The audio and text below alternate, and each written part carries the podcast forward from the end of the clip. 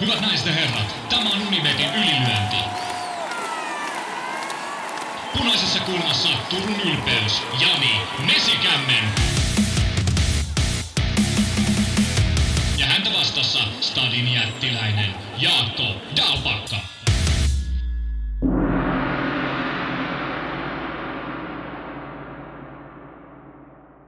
Tervetuloa kuuntelemaan Unibetin ylilyöntipodcastia. Ja jos ette nyt vielä huomannut, niin ylilyöntihän löytyy omalta tililtä, kanavalta nykyään Spotifysta, SoundCloudista, iTunesista. Muistakaa sieltä tilata ja seurata ja laittaa kaikki hälytykset kilkattamaan, niin pysytte ajan tasalla siitä, milloin ja milloin minäkin viikkona tulee uutta podcastia tarjolle. Tällä viikolla meidän ylilyöntisetissä paljon puhuttavaa, suomalaisittain traagista, vähän synkempää kerrottavaa, mutta myös iloisempia kuuluisia, kun katsotaan eteenpäin. Ja ennen kaikkea, kun katsotaan eteenpäin, niin katse kääntyy Abu Dhabiin UFC 280. Hieno kamppailu viikonloppu edessä. Vai mitä Jaakko Dalpakka? Kyllä tämä meikäläiselle kelpaa. Abu Dhabi on lämmin ja miellyttävä ympäristö ainakin tämmöiseen viikon ää, kokemukselle – mutta en mä tiedä, haluaisinko mä täällä asua, mutta kyllä tätä UFC 280 erittäin mieluusti tulen paikan päälle katsomaan. Mutta ennen kuin mennään UFC-juttuihin, niin emme tietenkään voi emmekä halua sivuttaa viime viikonloppu iso puheena, että Deontay Wilder, Robert Helenius, se on se meidän – ykkösjuttu, eli kotimaan katsauksella. Eli, mutta lähdetään, no itse asiassa ihan ensimmäisenä lähdetään liikkeelle ylilöintiperheen puheenvuorolla. Jaska Hämeenkorpi pisti meille kommentti, joka kuuluu, että äijät, huutomerkkiä kaksi J-kirjainta. Mä yhtään tiedä, mihin tuo liittyy, mutta kuulostaa hyvältä sanoa toi ääneen. Mutta eikö se ihan selkeästi liity siihen, että se Just Bleed-kaveri, jonka nimeä mä en muista, niin, niin hänen – legendaarisesta esiintymisestään UFC, oliko se nyt UFC 15 vai mikä sekin olikaan, tapahtuman numero, niin Niillä siellä yle, niin Just Bleed äh, grafiikat rintakehässä mylvimässä yleisössä, niin tämä merkkipäivä, siis 25 vuotta, niin tähänhän tämä äijät osuu hyvin. Ja eikö me vähän mietitty, että mehän ollaan tämmöisiä erittäin toksisia ja maskuliinisia hahmoja, niin siihenkin varmaan tämä äijät osuu tosi hyvin. Kyllä, ikuisen patriarkaatin nimessä toteamme täällä, että äijä ollaan. Ja tota, mutta muistutus siitä, että jos haluatte olla Just Bleed äijä, niin älkää olko ihan, se, se äijähän päätyi siis huumekaupasta vankilaan sitten vähän sen jälkeen, kun hän oli ikuistanut itsensä MMA-kaanoniin, mutta tota, älkää olko sellaisia samanlaisia äijiä. Olkaa mut, jotenkin Mutta mut ajatellaan, positiiv- ajatellaan positiivisesti. Ja hänhän kuitenkin sitten on nykyisin, eikö se ollut kirjanpitäjä, että on parantanut tapansa, eli onhan siinä jonkinlainen sitten kehityskäyrä tapahtunut lopulta hänellä. Kyllä, kyllä. Kiehtova tarina. Me ollaan tähän ennenkin viitattu. Hän, hänestähän oli iso joku juttu jossain Bloody Elbowssa tai MMA Fightingissa muutama vuosi sitten. Että tota, kannattaa kaivella esiin, jos se kiinnostaa sen herran tarina.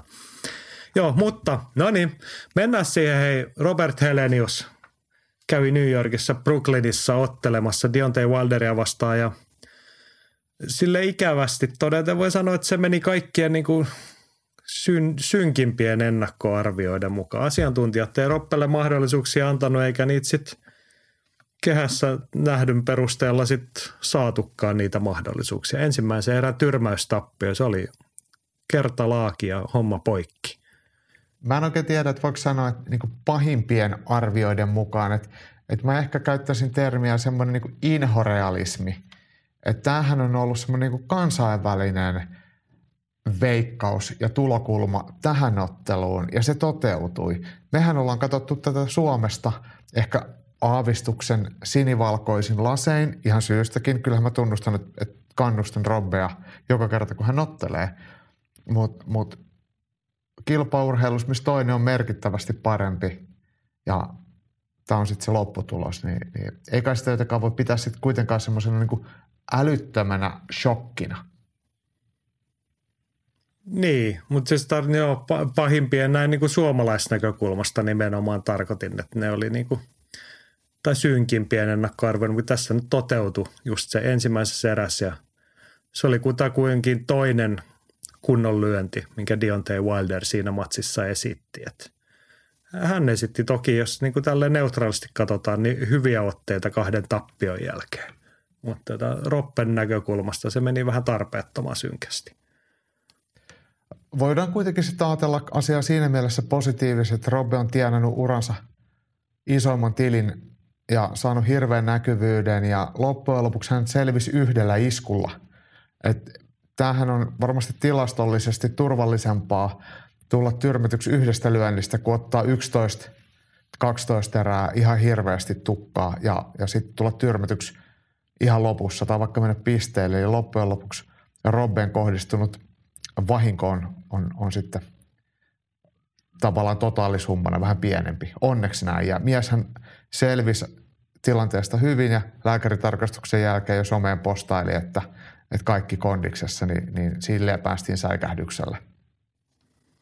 Niin, toki näissä sitten on muistettava aina se, että kun puhutaan lievästä aivovammasta, niin sehän ei tarkoita mitään, että lääkäri sanoo, että nyt on kaikki ok. Onko se viikon päästä tai että se aivovammat on sellaisia, että ei, ei ne parane. Sinne jää se joku damake aina sitten sinne pääkoppaan, että ne oikeat jäljet hän näkee sitten vasta vuosien päästä. Mutta se on, se on toinen kysymys se. Mutta tästä Mut me keskusteltiin ottaa... hei, tästä hmm. aivovammasta, että aivotärähdyshän ei aina ole aivovamma. Tästähän me saatiin vahvistus myös äh, Karl Lübeckiltä silloin, kun hän oli meidän vieraan. Eli sehän ei automaattisesti tarkoita, en sano, että aivotärähdykset olisivat mitenkään turvallisia, mutta niitä ei voida luokitella aina aivovammaksi. Eli, eli, eli silleen me ei voida tehdä tämmöistä niin kuin suoraa päätelmää, että tästä olisi tullut aivovamma. No Päähänlyöminen on aina tietenkin no vaarallista, tyrmätyksestä tuleminen on aina vaarallista, aivotärähdyskin on vaarallinen, mutta ei nyt silleen äh, meidän niin kuin lääketieteellisellä analyysillä voida, voida tuollaista päätä tai lopputulemaa antaa. No joo, otetaan sen verran takaisinpäin, mutta tota, mennään siihen itse matsiin. Se päättyi ekan erän loppusekunneilla kertalaagista tyrmästappi. Väisäsen Antti kysyi, että oliko sovittu lopputulos – Olavi Lahikainen vastasi siihen saman tien perään Facebookista, että ei ollut. Wilder vaan saattaa olla nyrkkelihistorian kovakätisin kaveri. Tyson Fury totesi myöhemmin haastattelussa ihmennousustaan, että osa häntä jäi kehään eikä hänen päänsä ole ollut sen osuman jälkeen ennallaan. Wilder on voittanut yli 45 prosenttia ottelustaan ekan erän lekalla. Ja Jan Arnikoivu huomasi, että huomaatti vielä sen olennaisen faktan, että kun Wilderilla on 43 voittoa ammattilaisurallaan nyt tässä kohtaa, niin niistä on 42 jonkun erän tyrmäyksellä. Et kyllä siellä sitä puhtia löytyy, mutta tota, ei me ehkä myöskään olla Väisäsen antilinjoille. Tässä olisi ollut mitään niin kuin sovittuun viittaavaa. Se nyt ei. vaan niin kuin oli tasoero tällainen. Joo, ja siis tämä on raskansarjan nyrkkeily, missä se yhden lyönnin osuma merkitsee enemmän kuin muissa painoluokissa. Äh, olisiko se ollut Pekka Mäki, jos jossain mediassa ainakin ohuesti kans miettii, että onko tässä ollut jotain niin kuin outoa, mutta ei mun mielestä siinä ole mitään outoa, että lyödään toista tai raskaansarjan kovin tyrmää ja lyö toista vaparin naamaa ja siitä nukahdetaan, niin ei se mun mielestä vaikuta sovitulle eikä, eikä, eikä sitten myöskään teeskentelylle. Et kun katsoo Robben olemusta jäykkänä siinä kanveesilla lyönnin jäljiltä, niin, niin ensimmäinen asia mun mielestä oli, mitä mietin, että nyt on kyllä kovaa ja nyt näyttää pahalle. E- eikä niinkään, että ei, ei, että aika helposti tippuu ja tässä on ihan selkeästi sopupelin aineksia. Mä en mistään rahasta niin. vapaaehtoisesti ottaisi tollasta, tollasta osumaa. Niin se erikoisuus tai poikkeuksellisuus tässä varmaan on se Deontay Wilderin lyöntivoima, että hän ei tässä kohtaa ei ollut mikään takakäden snakariheijari silleen, vaan että se oli sellainen – hallittu lyhyt koukku, että hän käytännössä, no Pekka Mäki edelleen taisi jossain sen kommentoida, että löi niin kuin käytännössä pelkällä käsivarrella mm. lyhyen lyönnin ja silti, no se tuli suoraan naamaan keskelle nenää. Niin ja vastapalloa, silloin kun sä odota sitä. Niin. Rompe niin, siinä ehkä olennainen tekijä. eteenpäin, niin kyllä se kolahtaa. Niin, se korosti sitä lyönnin mutta on, on se varmaan hurja, se Deontay Wilderin lyöntivoima, mikä siinä on, että kun – että niin pelottaa, että mitä jos hän olisi oikeasti päässyt tuolla tavalla lataamaan niin kuin ihan kaikin voimin. Että mitä sitten olisi niin kuin mm. ollut se jälki. Mutta no mut sitten kun ajattelet, hei mä sanon tuohon, kun kaikin voimia pitkältä etäisyydeltä jos lyö, niin yleensä sitten taas siinä kohtaa toinen ehkä vähän ehtii nähdä ja pistää vastaan. mahdollisesti ainakin. Mutta nythän Robbe ei niin kuin ehtinyt reagoimaan siihen lyöntiin millään tapaa. Että et Robbe varmaan tajusi tulleensa lyödyksi vasta siinä kohtaa, kun käveli ulos kehästä, että mitä hemmettiä täällä on tapahtunut. Niin. Näin se on. Otetaan hei lisää kommentteja. Tämä on herättänyt kiinnostusta ja puhetta. Henkka toteaa, että Roppe käveli Wilderin ansaan, ei siinä mitään. Omaan silmään pisti Roppen olemus. Ottiko sittenkin jännitys liikaa valtaa? Oli paljon hitaamman kautta jäykemmän oloinen kuin Kovnatsin kakkosmatsissa. Ja aina kun löi Jabin etujalka jotenkin lipesi oudosti sivulle. Vaikka asiat ei mennyt niin kuin toivottiin, niin hattua päästä. Roppe lähti selkeästi voittamaan eikä turhaan kumartelemaan vieraskehään. Eka erä oli hyvin hallinnassa ennen Wilderin oikeaa. Tässä näkyy hyvin, kuinka Roppen heikkoudet osui hyvin Wilderin vahvuuksiin. Oletko samaa mieltä, että matsi oli, oli Heleniuksen hallussa? Pohjois-Amerikan mediassa kirjoitettiin jotain pari juttua luin, niin puhuttiin sitä, että niin kuin ensi hetkistä lähtee Wilder teki mitä halusi vei matsia. Mutta hän teki, hän oli ainakin korjannut kahden Tyson Fury-tappion jälkeen sitä, että tota, hän liikkui esimerkiksi taaksepäin. Hän oli vähän – hän näytti sille kokonaisvaltaisemmalta nyrkkeilijältä. Niin, Wilder ei lähtenyt väkisin hakemaan ensi erän keskeytystä. Että hän otti ihan selkeästi halus ottaa sitä erää ja oli ihan selkeästi ajatellut, että hän voisi ottaa ekan ja tokan ja varmaan vielä pidempääkin matsia, että se nyt vaan sitten sattuu osumaan se eka varsinainen vastahyökkäys. Mutta ei mun mielestä Robella ollut se tilanne silleen niin kuin ylivoimaisesti hallinnassa. Hän sai tulla eteenpäin, koska Deontay Wilder salli sen. Deontay Wilder ei missään kohtaa estänyt Robben tätä eteenpäin tulemista. Ja Robbe ei koskaan mun mielestä ole ollut semmoinen niin aggressiivinen, hyvä prässää ja lukuun ottamatta Adam Kovnatskia käytyä uusintaottelua, missä hän otti heti matsin haltuun. Ja kyllä mä olin sitä mieltä, että tässäkin ottelussa se samanlainen aktiivisuus siihen alkuun on tosi tärkeää jotta voi testaa, että mikä se Deontay Wilderin henkinen kantti rujojen tappioiden jäljiltä on.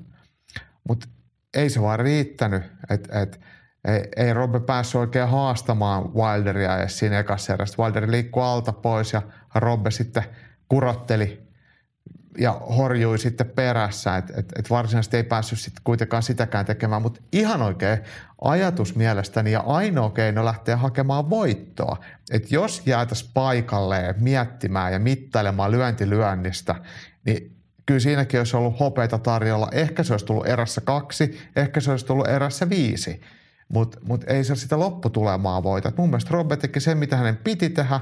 Se ei riittänyt, Wilder oli parempi, osu heti, matsi oli sillä selvä. Eli tullaan siihen, että se kuuluisa työkalupakki ei nyt vaan riittänyt tässä kohtaa. Että lähdettiin tavallaan oikealla ajatuksella tekemään, mutta toinen oli sitten vaan niin paljon parempi. Että, tai no, ne omat siis on, ja sit, sen hei, taktiikan toteuttamisen. Mutta sitten yksi asia, mikä mun mielestä niin yhden erän sisällä ehkä saattoi näkyä semmoinen inhimillisyys. Mä tätä jollekin jo sanoin, en muista sunko kanssa puhuin, mutta muille ainakin on sanonut, että kun, kun Robbe sai aloittaa sen erän sille eteenpäin tullen ja sai hakea niitä tai yrittää osua ja kävellä eteenpäin. Ja kertaakaan Wilder ei, ei iskenyt varsinaisesti vastaan. Et yhden kerran Wilder teki omat hyökkäykset, iski sieltä tupla etumaisen ja takimaisen aloitteen, aloitteellisesti kohti maalia. Se pyyhkäsi Robbe leuan ohi, mutta tätä lukuun ottamatta niin Robbe sai löntystellä eteenpäin. Ja ehkä siinä kävi niin, että Robbe ajatteli, että ei Wilder ole lyömässä vastaan ja tuli semmoinen inhimillinen turvallisuuden tunne, että hän voi vähän kurotella ja vähän hakea näitä omia lyöntejä ja unohtui se, että, että, että se todellinen vaara on koko ajan olemassa. Ja siinä... Niin se karuinhan siinä tyrmäysosumassa oli nimenomaan ei pelkästään se Wilderin lyönti, vaan se, että Roppe oman lyöntinsä eteenpäin tulemisen hän niin kurotti pää edellä ja suojaus olemattomana – Kyllä. Ja, sit, niin, ja sehän se ei ollut ensimmäinen kerta, vaikka se matsi kesti sen kaksi minuuttia 40 jotain sekuntia. Niin mun ei mielestä sen ehti nähdä olla. sen, niin, niin, mutta sen kurottamisen ehti nähdä siinä jo niin, niissä Roppen hyökkäyksissä jo aikaisemmin. Kyllä, kyllä. Että oliko siinä sitten se, että yllättikö se Wilderin aiempaa niin kuin selkeämpi taaksepäin, että pois alta liikkuminen ja sitten se, että Wilderilla oli se selkeä niin ulottuvuusetu tässä matsissa. Ei niin vaan saanutkaan niitä omia lyöntejä perille. No sitä sen se oli, että se Wilder liikkui pois etäisyydeltä ja se sitten sai näyttämään Robben loppujen lopuksi vähän kömpelölle ja hidas jalkaselle. Ja varmaan yksi syy, minkä takia Wilder löi sit siinä toisen erän ihan lopussa sen vaarallisen vastahyökkäyksen oli se, että hän päätyi vähän kehäkulmaan ja köysiin. Että hänellä ei ollut enää sillä hetkellä tietä liikkuu pois siitä. Että et, et Robbe vähän ajo tai ajoi ihan asia, asiallisesti Wilderia kohti köysiä. Ja sitten kun köydet alkaa tulla liian lähelle ja Wilderille ei ollut niin sanotusti muuta reittiä, niin sitten hänen pitää lyödä ja sitten hän löi ja siitä lähti vanha sparrikaveri sitten unille. Joo. Korhosen Mika tuumaa, että synkkä oli matsi. Olihan Roppe alta vastaaja, mutta että ekassa erässä unille en olisi uskonut. Wilderilla on kyllä hirmuinen pommi. Helenyksen onneksi ei tullut läheskään täysillä. Ties miten olisi käynyt. Kaikki kunnia toki Helenykselle kaikesta huolimatta. Mutta entäs Wilder sitten? Kaverihan oli kuin eri mies käytökseltään ja voitti paljon uusia faneja juuri siksi. Poissa olivat entiset uhoamiset niin ennen kuin jälkeen matsin. Ja Henkka oli tuohon kommentoin perään, että en tiedä onko Fury-tappiot vai uusi coachi tehnyt Wilderista nöyremmän, mutta vähän ristiriitaista, että nyt puhuu siitä lajin pimeästä puolesta ja siitä, että ei tiedä tuleeko Roppe ennalleen. Vielä pari vuotta sitten sama herra Mesosia sanoi, että halusi tappaa nyrkeillään jonkin kehään. Tämä oli kyllä niin kuin erikoinen muutos. Wilderhan on niin kuin, hän on vetänyt ihan ei edes alta rimaa, vaan hän on mennyt siitä kohtaa, missä ei ole niin rimatelinettä aikaisemmin niillä jutuillaan. Että Vä- välillä sitä sitten oppii, että onko tässä sitten käynyt niin, että tappiot on kasvattanut ja nimenomaan sitten Malik Scott, joka on siellä kulmassa, niin on, onko hän sitten koulinut uutta oppilastaan vähän aikuisemmaksi. Tämä on mun mielestä tosi tervetullutta, että et, et joku puhuu järkevää ja eikä siinä mun mielestä mitään pahaa, että jos omaa kelkkaa käännetään, kunhan se on totta. Et, et jos se sitten taas seuraavassa tilanteessa seuraavassa ottelussa se on sitten taas sitä tappamista ja tuhoamista ja sitten taas seuraavassa jotain muuta, niin sitten se alkaa tuntua päälle liimatulle. Et jos se on aitoa, niin se on, se on erittäin hienoa.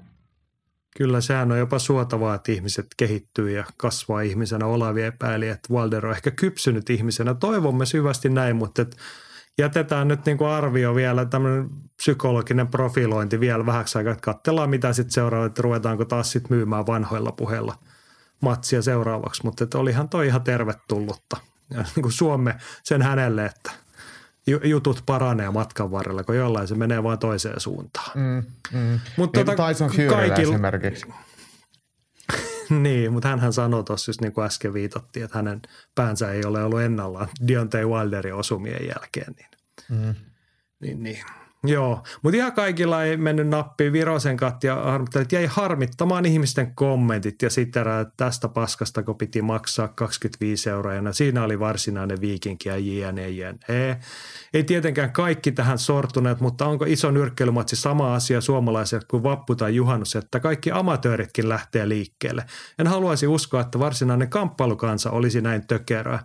Koska viimeksi suomalainen on edes nyrkkeillyt tällä tasolla? No, suomalaisethan on otellut vaikka ammattinyrkkeily maailmanmestaruudesta suurin piirtein tuolla tasolla ja samantyyppisissä mm. arenoissa, mutta tota, ihmiset on tyhmiä, ihmisten kommentit on tyhmiä ja mitä isompi tapahtuma, isompi asia, niin sitä tyhmempiä ne kommentit. Et sen takia niitä ei kannata lukea eikä kuunnella, paitsi tietenkin kannattaa tulla ylilöintipodcastin pariin, koska täällä näitä urpoja on vähän vähemmän. Et meillä kahdella on tämä mikrofoni, mutta et, et sanotaan niin ylilöintiperheen kunniaksi, että eihän mun tarvi käsikirjoitusvaiheessa niin sensuroida, eikä siivo, enkä haluaisi käyttää sensuroida, mutta ei ole edes tarvetta siivota tällaisia urpoiluja pois. Et meillä on vaan fiksua kamppailukansaa täällä. No täällä älkää lukeko niitä touhottajien kommentteja.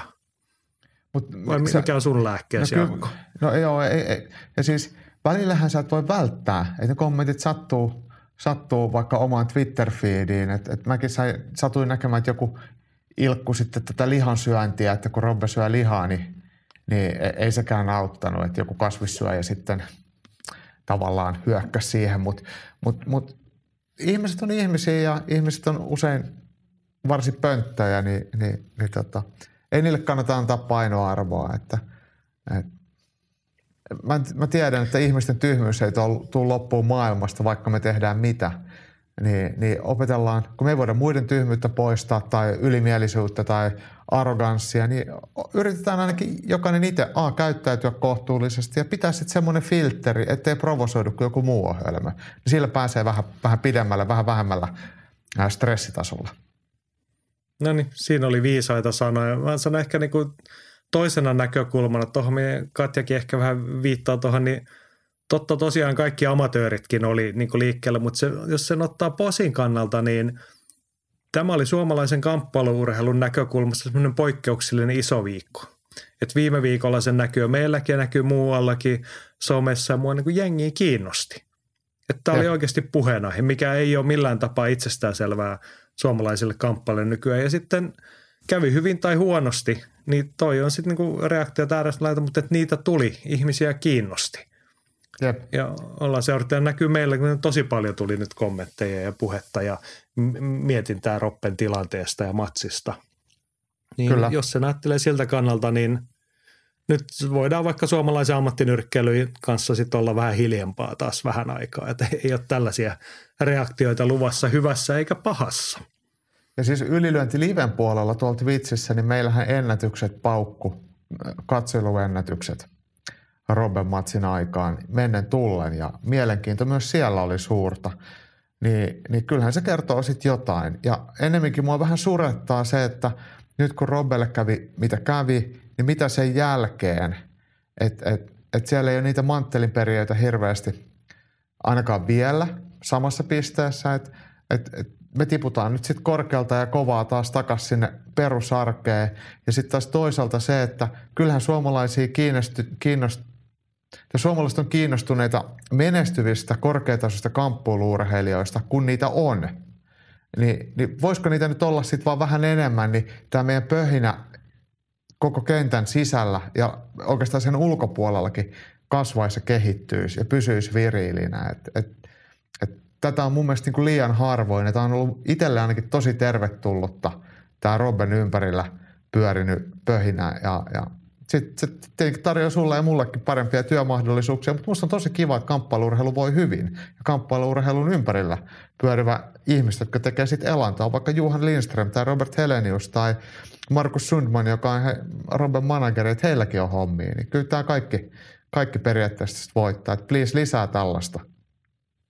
Joo, pöhinää pönttöön. Se on tietenkin se vaikeampi puoli se, että mistä sitä revitään nyt tässä kohtaa. Mutta hei, puhutaan hetki vielä Roppesta. Järvisen Mikko tekee sen oikein liikkeen, että hattua päästä Heleniukselle, kuinka pitkälle pääsi. Ei ollut paras ilta, uni tuli nopeasti. Kuitenkin ura nyt on lopuillainen. Hienoa, että sai vielä tällaisen sauman.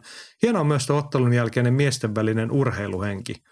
No se lämmitti kyllä sydäntä, mutta eiköhän mekin nyt tässä kohtaa nosteta Robert Heleniukselle hattua siitä, että lähti tonne ja katsoi korttinsa. Mä oon samaa mieltä, että toi oli nyt se tapa, millä sit piti niin sanotusti saappaat jalassa lähteä. Turha sinne olisi lähteä ollut pelkäämään tai varomaan lähteä tuossa lajissa. Että se lopputulos olisi ollut yhtään sen parempi. Mutta mitäs Robert Helenius, 38 vuotta, siinä oli nyt iso tilipäivä, iso mahdollisuus. Siitä jäi se tilipäivä toivottavasti hyvin käteen, mutta miten sä näet uran ja jatkon tästä eteenpäin? Ainakaan tuolla ihan absoluuttisella nyrkkeilyn raskansarjan huipulla, niin ei siellä niinku mitään mittavaa menestystä niinku jo saavutetun menestyksen yläpuolella on hirveän helppo enää tavoitella. Ikä tulee vastaan, niin, niin, niin ehkä se pitää nyt vaan sit tunnustaa se tosiasia, että, että nämä kortit on pelattu.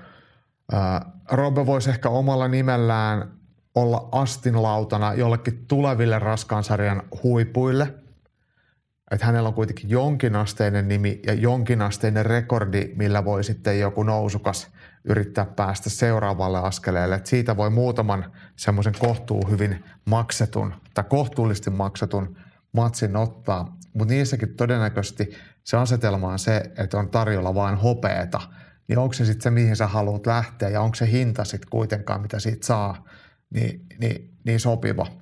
Et ehkä mä näkisin näin, että Robbe voisi ottaa jonkun jäähyväisottelun Suomessa, että Hartwall Areena täyteen ja Robbe ottelisi sitten jonkun semmoisen maltillisen näytöshenkisen matsin ja kiittelisi sitten katsojia uh, urastaan ja voitaisiin kaikki mennä sinne sitten osoittamaan uh, niin jäähyväis kiitokset. Ja sitten samalla siellä illassa voisi sitten tuleva polvi päästä esiintymään vähän isomman yleisön eteen. Ei ne siellä rahaa tee, mutta kyllähän toivoisin, että suomalainen ammattinyrkkeily tässä nyt jonkinlaisen edes hetkellisen boostin pystyisi vielä vetämään.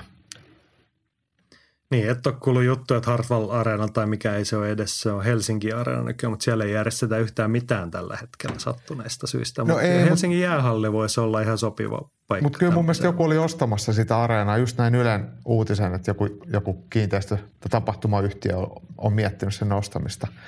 Niin kyllä okay. joku jossain no, kohtaa se ostaa. On, se on sivuseikka, mutta mä oon samaa mieltä tuosta, että olemme ilmeisesti yksimielisiä siitä, että eiköhän se olisi niin kuin, mä mietin ennen kaikkea terveyssyistä. Roppe on nyt niin kuin uransa ja tilinsä saanut tehdä, niin ei ehkä ole sen väärti enää niin kuin tulevien vuosien näkökulmasta, että kyllä. kauheasti enää rypistäisi.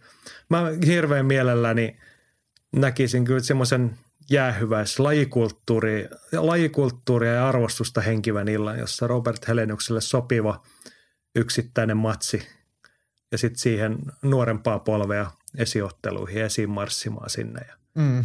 paljon, paljon väkeä paikalle ja arvostusta ja hatunnostoja ja kukkakimppuja ja sitten Ahvenanmaalle ja jotain muuta tekemistä. Ja. Enkä mitenkään, siis se on tietenkin ihmisen itsesuoli, mutta se on tosiasia, että miesten ja raskaasarjan nyrkkeilystä, kun puhutaan, niin kyllä ne kolhut on isoja ja tämä oli nyt kolmas tylyhkötyrmäystappio Robert Heleniukselle, niin mun mielestä se voisi vaikka riittää. Jep, mä oon ihan samoilla linjoilla. Joo. Petri Rantaselta oman näköinen hatunnosto, eli top kolme lista. Petri kävi niin kuin ei pitänyt käydä ja sen enempiä spekuloimatta jatkosta. Top kolme muistot kautta ajanjaksot Robben uralta, olettaen, että enää ei tarvitse otella. kolmansena Plovdiv EM 2006 pronssi. Taakse jäi muun muassa erät, eräs Kuprat Pulev – Eli Roppen amatööriuran huipentuma, EM pronssi vuodelta 2006. Jep. Se on kyllä Hieno. suomalaisen nyrkkeilyhistorian hyviä hetkiä. Ja jos tuosta nyt katsotaan, niin ei niitä edes niin olympianyrkkeilyn puolella amatöörinyrkkeilyssä, niin ei niitä arvokisamitaleja hirveästi ole viimeiseen 15 vuoteen mahtunut Roppen jälkeen. Ei, se, ne on ollut sitten naisia, ketä ne on ottanut käsittääkseni. Eikä se ole siis mikään haukku naisia kohtaan, mutta miesten puolella ei, ei ole sitten hakijoita ollut. Juuri näin. Kakkosena top kolme Roppen ajaukset uralta, niin Kovnatskin tylytys kahteen kertaan Sauerland-ajan jälkeen parasta Roppea. Mm. Kyllä. Siitä Kyllä. on helppo siis me taidettiin viime viikolla siitä puhua, että ennen näitä Kovnatski-matseja mekin oltiin hyvin skeptisiä, että mitäköhän tulee ja niin kuin, noinkohan se Amerikkaan ovet aukeaa järkevästi, mutta et, niin kuin ehkä ammattilaisilla on semmoisia niin kuin – ehjimpiä suorituksia siihen niin kuin henkisesti ja urheilullisesti hyviä juttuja. Ja tietenkin se, että sitten niillä pedattiin tämä sauma. Niin, joo. Kyllä, kyllä. Haluatko lisätä jotain tuohon? No oikeastaan tuo Kovnatski kahteen otteluun, niin täytyy muistaa, että se eka ottelu kuitenkin oli Kovnatskin hallussa ihan siihen asti, kun Robbe pääsi osumaan. Että et, et siinäkin Robert tietenkin ansaitusti voitti, mutta kun sanoit, että me etukäteenkin vähän epäiltiin, että mikä tämä Amerikan valloitus on, niin mun mielestä se ei näyttänyt hyvälle ennen kuin se rupesi näyttää hyvälle siinä ekas matsissa. Mutta se Kovnatski 2, se oli niin järjetön ylijuoksu, että et, et siitä kyllä pidin suuresti. Kyllä, ja sitten ykkösenä Petrin listalla Sauerland-aikojen roppe. Kaikesta muusta huolimatta noiden aikojen roppea oli ilo seurata. Tyrmäyksiä ja komeita voittoja sateeli. Teknisesti ja fyysisesti mies oli elämänsä kunnossa. No en tiedä, oliko fyysisesti elämänsä, kun silloin oli käsivaivaa ja olkapäävaivaa ja muuta. Mutta oli se sellainen, mä muistan silloin oli sitä kuuluisaa pöhinää. Mm. Oikeasti lähdettiin maailmaa vallottamaan, sitä tehtiin tosissaan – rakennettiin, iso talli rakensi mun mielestä niin kuin ihan oikealla askelmerkillä, niin kuin ammattinyrkkäys toimii sitä uraa ja se eteni. Ja kyllä mulle on jäänyt hirveän lämpimänä muistona 2011 loppuvuodesta Helenius Sisora jo mainitussa Helsinki Areenassa, silloin Hartwall Areena, aika lailla loppuun myyty Joo. kioskia. Muun muassa Kyllä. Povetskin oli ottelemassa siellä esimatsessa ja sitten vielä värikäs, hiukan kyseenalainen päämatsi Roppelta siihen, tai se tuomio, mikä se sitten olikaan, mutta et se oli semmoisia niin kuin, suomalaisen ammattinyrkkeilyn nykyhistorian tai lähihistorian uljaimpia hetkiä kyllä voisi sanoa. On ihan samaa mieltä ja, ja tota, kyllä se, se oli upea, upea ajanjakso siinä mielessä. Ja sitten tosiaan sitä uraa rakennettiin ammattimaisesti ja askel askeleelta eteenpäin tuloksellisesti. Vaikka no, nyt jälkikäteen sitten on tullut paljon varjoja ja ryppyjä rakkauteen, että kuinka paljon siellä tehtiin asioita paskasti ja näin, mutta, mutta näin niin kuin ulkopuolisena kun sitä katsoo, niin kyllä se näytti tosi hyvälle ja mä luulen, että vaikka sitä haukutaan, niin ilman sitä me ei todellakaan oltaisi tässä, missä nyt on. Että jos Robbe olisi koko ikänsä nyrkkeili Juhan Lindströmin kanssa Ahvenanmaalla, niin siellä oltaisiin edelleen eikä kukaan olisi kuullutkaan. Joo, kyllä se, niin kuin, kyllä se on ne pohjat tälle tehtiin sille, mutta kyllä mä ottaisin tuohon Petrin listaan jotka niin kunniamainintana se, että ihan hirveän moni – uskon, että kun se karahti se Sauerland-projekti, kivelle tuli riidat ja oli terveyshuolia ja muuta, että siitä tulee yhtään mitään. Jonkun aikaa näytti, että ei oikeasti Pitkään tulekaan näytti, mitään. että ei tule mitään. E, niin, mutta se, että loppujen lopuksi ollaan kuitenkin nyt tässä pisteessä sitä hattua nostamassa ja ollaan mm. käyty Deontay Wilderia vastaan Brooklynissa isolla areenalla, niin kyllä mä sanoin, että sieltä löysi se kuuluisa urheilijan oma tie – että vaikka ei ollut niin kirkkaita valoja ja Ahvenanmaalla tehty, niin kuin moni on epäillyt sitä, mitä on tehty, niin se on nyt ehkä ollut Robert Heleniukselle sitten viimeiseen kymmenen vuoteen tai vähän vajaaseen, niin se on ollut se tie, millä on saatu niin kuin paras mahdollinen tulos. En tiedä, olisiko se kenenkään muun kanssa mennyt ton paremmin.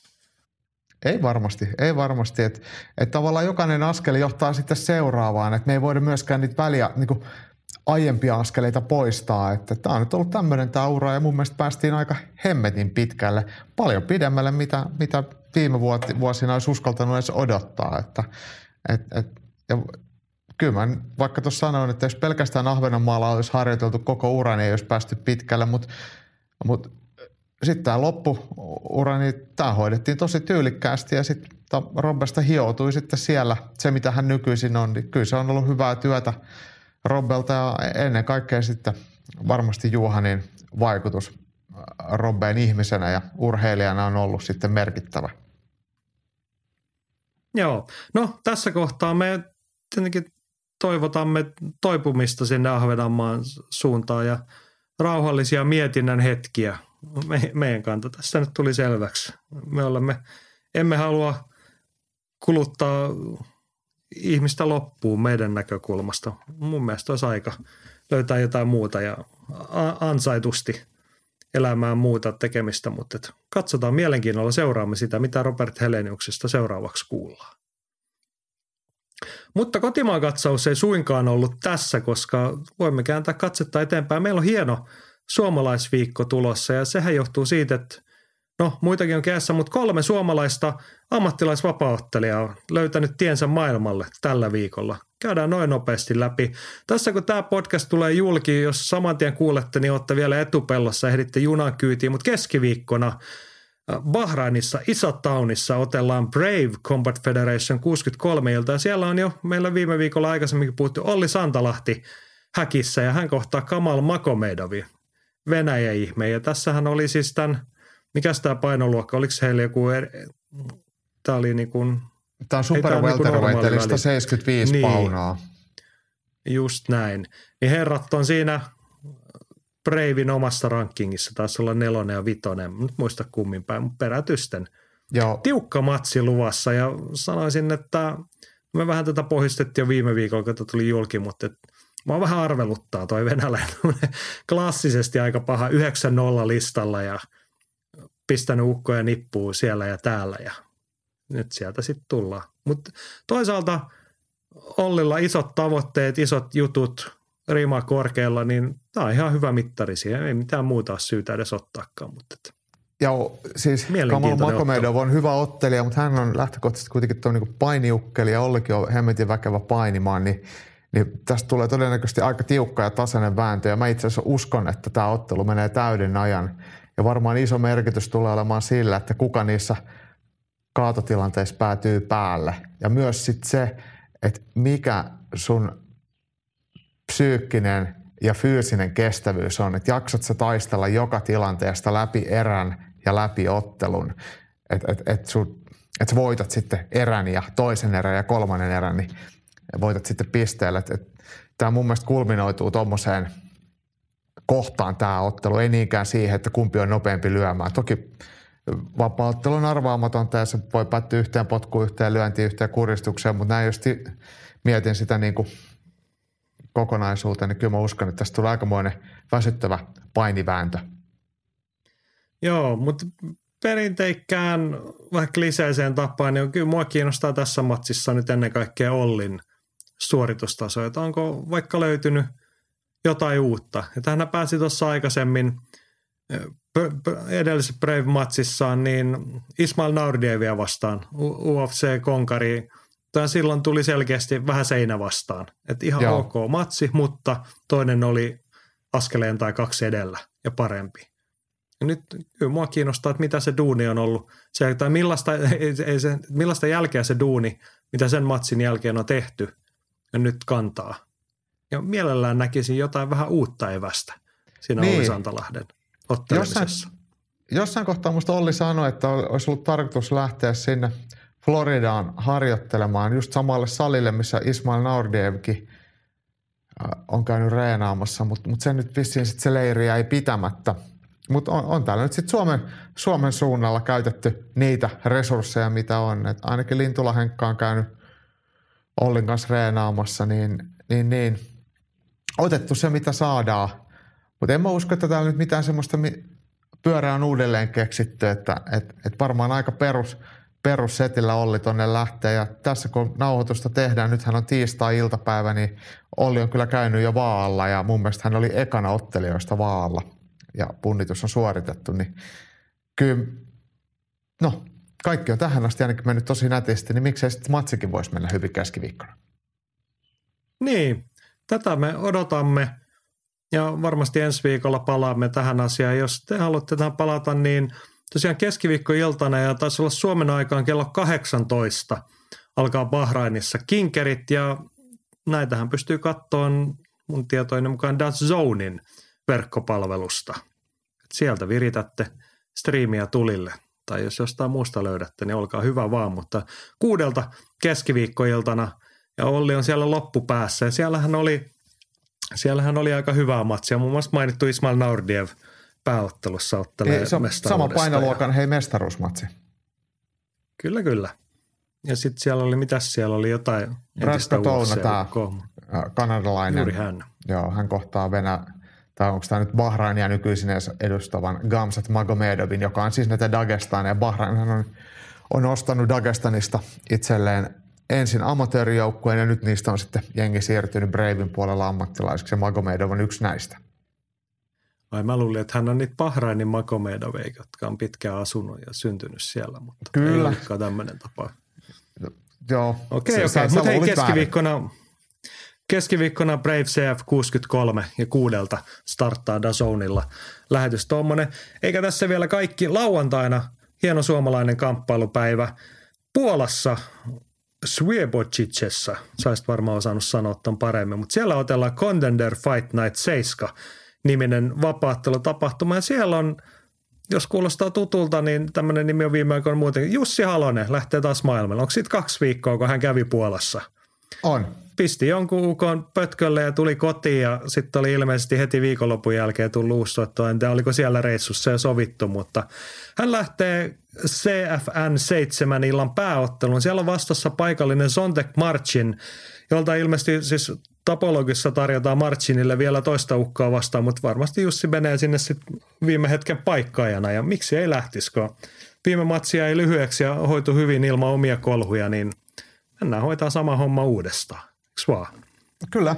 Ja siis tämä Marcin Zonekhan tulee kolmen vuoden ottelutauolta – Eli, eli tota, Jussilla on kyllä nyt tässä kohtaa sitten etu siinä, että, että hänellä on, on niin sanotusti miekat terävänä ja, ja tatsi kilpakehään on ihan sitten erilainen, mikä, mitä sitten ää, puolalaisella, niin, niin, niin tämä on kyllä ihan sopiva matsi Jussille ja uskon, että samanlaisella lähestymisellä ja samankaltaisella suorituksella niin matsi pitäisi kyllä hoitua itse asiassa aika hyvinkin.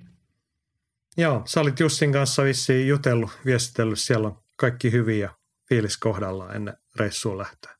On joo, joo siis just, just näin, että Jussi sanoi, että hyvä meininki ja samalla lailla kuin vi, edellisviikonloppuna, niin, niin homma hoituu ja, ja tätäkin kautta vielä sitten Jussille ja myös varmaan Valtosen Tonille, joka sinne mukaan oletettavasti lähtee, niin terveiset ja ei muuta kuin hyvää Puolan reissua ja voittoa rikkaampana kotiin. Joo, siinä pieni valmistautumisetu siltä sanot, että, että Valtosen Tonihan kohdannut tämän puolalaisen Zontekin vuonna 2018. Silloin Tonille tappio, se oli merkitty. Mä jostain syystä saa nyt ollenkaan päähän, mutta lääkärin keskeytyksille merkattu toiseen erään, mutta että olisiko siinä jotain silmävammaa tai jotain tullut silloin. Mutta et, muutenhan puolalaisen rekordi, niin kuin sanottu, hän tulee pitkältä tauolta, mutta et siinä Tonin, Tonin voittamista ennen ja jälkeen, niin viidestä viimeistä matsista toi, se on ainoa voitto. Neljä tappiota ja nyt sitten pitäisi mennä Jussi Halosen kanssa mittelemään, mutta mä luulen, että tästä ei kanssa tule ihan hirveän pitkää matsia. ei varmaan tule. Ei varmaan tule. Että jos jos tota, pitää veikata, niin, niin jos mennään sekalle erätauolla, niin mun mielestä silloin matsi on mennyt pitkäksi. Joo. Mennään Tipi Hirvikankaan kuuluisessa sana pistää propellit pyörimään, kun Halonen tulee sieltä ja sitten alkaa homma. Leikki ei välttämättä ole kovin pitkä. Mm. Joo, no, nyt ei tällä hetkellä ole siellä kyllä, ollaan. Niin, se on just näin, että ei siellä olla tuntiliksoilla, vaan hoida homma ja lähde himaa. Mutta tota, nyt täytyy tosiaan, tällä hetkellä ei ole tietoa, mistä sitä Contender Fight Night 7 voisi katsella, mutta pistäkääpä linkkiä, jos on, niin voidaan vaikka yhdessä ihmetellä, että joku kuuluisa Sopii. puolalainen kakkastriimi.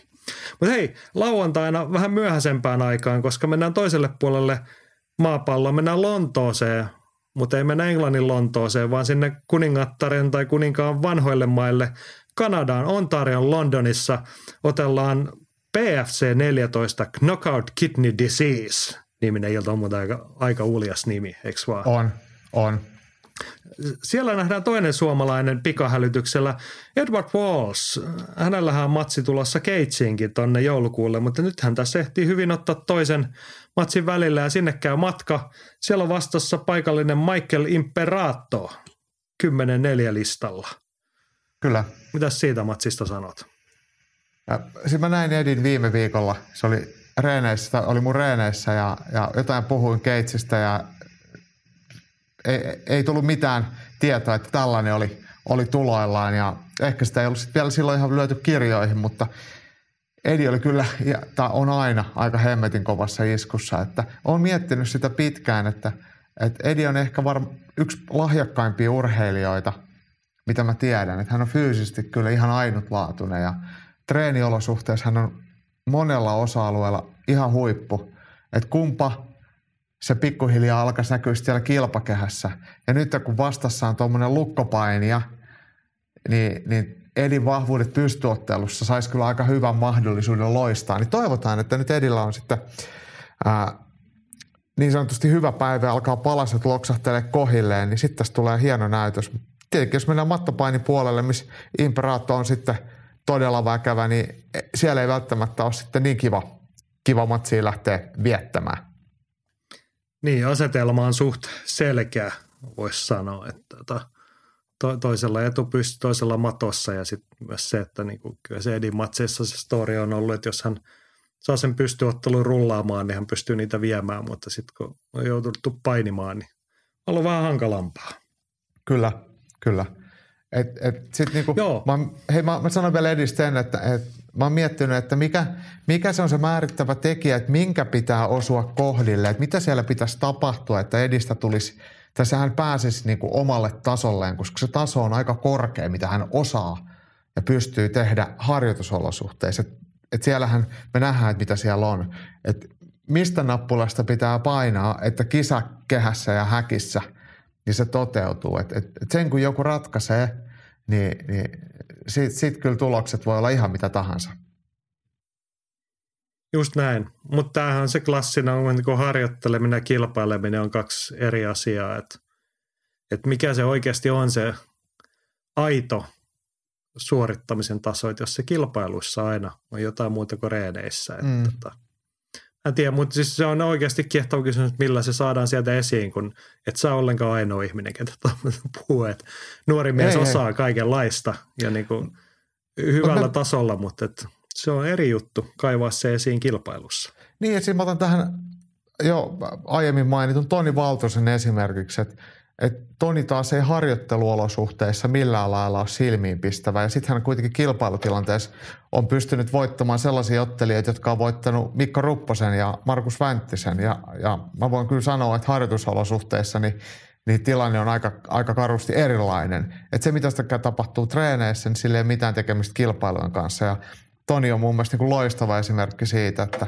että hän pystyy sitten kirkkaissa valoissa kaivamaan vähän enemmän kuin, kuin tarpeeksi voittaakseen.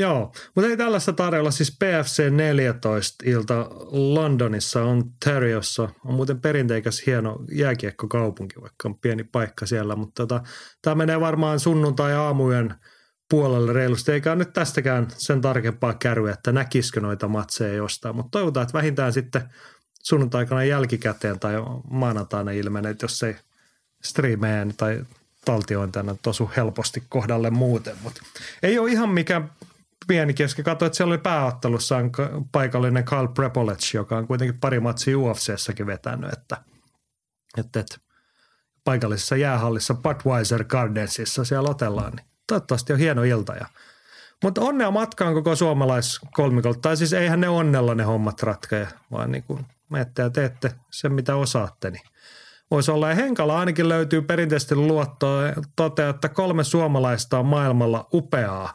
Matseihin ammattimaisen epäammattimaisesti perehtyneenä sanon, että kolme kautta kolme voittoa matkaa Suomeen tuliaisena. Mites Jaakko, ootko yhtä positiiverina siellä maailmalla liikkeellä? Mä sanon, että meidän, meidän saldo tulee olemaan kaksi voittoa ja yksi tappio. Se, että miten ne jakautuu, niin sitä mä en tiedä. Mutta jos mä nyt on no ihan niin. rehellinen, niin varmin voittaja on, on, on mun papereissa Jussi Halonen. Niin, jotenkin mulla on myös semmoinen sellainen fiilis, että se voisi olla. Että Toki tässä on semmoinen niin ottelupari. Täytyy sanoa, niin. että niin Santa, niin, Santalahden vastus on niin kuin eri tasoa ja Walsillakin tyylillisesti. No, joko hmm. hyvä tai hankala vastus, niin. että sen näkee vasta sitten kongin kumahdettua, että kumpaa se on. Mutta tota. Joo, ja tämä ei ollut mikään siis, että et, et Jussi olisi ottelijoista paras, mutta ottelupareista, niin tässä on helpoin nähdä silleen, että Jussi voittaa. Että et nämä on todella kilpailullisia, Santalahden ottelu ja Walsin ottelu, niin, niin toki kannatan heitä molempia, mutta jos joku sanoo, että montako voittoa, niin mä sanon, että tulee kaksi ja yksi tappio, niin, niin, niin se on mun veikkaus. No niin, jäämme sitä sitten jännittämään, että onko Jaakolla tietoa vai onko se Henkka, joka on nyt niin kuin oikealla linjalla vai kummottis käy. Ja siis keskiviikkona ihan primetime-aikaan Breivissä Olli Santalahti sitten lauantaina sille meidän primetime-aikaan Jussi Halonen Puolassa ja sitten lauantai sunnuntai välisen yönä Eddie Walls ottelee Kanadassa, niin siinä riittää seurattavaa. Seurattavaa riittää myös nyrkkeilyn ystävillä. Todetaan sille lyhyesti, että nyrkkeilyn naisten EM-kisat on käynnissä Montenegrossa. Tiedän tämän siitä, kun nyrkke... Niin. Tiedän tämän siitä, kun nyrkkeilyliitto ihan silleen, ne oli tehnyt semmoisen perinteisen ratkaisun, että he oli oikein lähettänyt tiedon, että tämmöiset kisat on käynnissä ja siellä otellaan. Ja siellä on nyt tässä tosiaan tiistaina taltioidaan niin seitsemästä suomalaisottelusta Vilma Viitanen ja Anni Viantie – ovat ottaneet jo matsivoitot omissa sarjoissa ja edenneet puolivälieriin. Se on keskiviikkona heidän seuraavat matsinsa. Ja mites Jaakko, uskalletaanko odottaa mitalisaalista kotiin sieltä? En yhtään pitäisi mahdottomana, että, että jompikumpi jonkun mitalin nappaa. En usko, että, että tässä kohtaa uriaan, ainakaan Viitanen, joka on vasta nuorten sarjoista ää, aikuisiin tullut, niin on vielä ihan, ihan kullan, kullassa kiinni, mutta mut Vilma, Vilma on pitkään seurannut, niin, niin, niin en yhtään ihmettelisi, jos Vilma, tai miksei sitten Viantien Anni, joka muuten Eeva Wallströmin sparrikaverina pitkään toimi, niin, niin, niin kahlaisi itselleen jonkun värisen mitalli. Hei, eikä haittaa, jos kun nappaa kullan. Musta kiva olla väärässä, mutta tämä on tämmöinen ehkä, ehkä pieni inhorealismi, että, että kun ei ole aiempia mitalleja tältä tasolta, niin ei välttämättä aina mennä sinne ihan päätyyn ekalla kerralla. Ei, jossain kohtaa toki Vilma Viitasella on nuorten EM-tasolta on niin arvokisa mitalleita et, ja onnistumisia, et, muistaakseni. Niin toivottavasti nyt Natsa ja Anni Vianteella taas pikkasen enemmän kokemusta, että jossain kohtaa se sitten on otettava se askelit, jos sinne ollaan mennäkseen. Ja siellä on tota, tosiaan seitsemän suomalaista kaikki ei, ollut, ei tähän mennessä edes aloittanut vielä kisaurakkaansa. Et toivotaan, että sieltä muillakin tietty natsaa, mutta ei siitä sen enempää. Palataan ensi viikolla tähän, että mikä se oli se saldo. Ja tänä viikonloppuna kamppaillaan myös kotimaassa. Andy toteaa tuohon, että tainyrkkelyn SM-kisa pidetään viikonloppuna Pajulahdessa. Ilmoittautuneita on kohtuullisesti, eli 42 miestä ja 29 naista plus juniorit päälle. Miesten 67 kiloisissa nähdään Christopher Björkskog ja Bok Biel. Toki sarjassa on muitakin ottelijoita, joita ei voi kuitenkaan aivan saman tien laskea pois voittotaistelusta. Joo, kattelin taas ilmoittautuneiden listaa periaatteessa toi niin kokonaismäärä ottelijoita 70, niin ihan ok. Pienellä SM-kisa, mutta valitettavasti niin naisissa on yhteen sarjaan riittänyt yli kolme osallistujaa. Et siellä toivottavasti sitten yhdistellään niitä sarjoja, saadaan ylipäätään matseja aikaan, mutta et miehissä oli ihan kelvollinen määrä.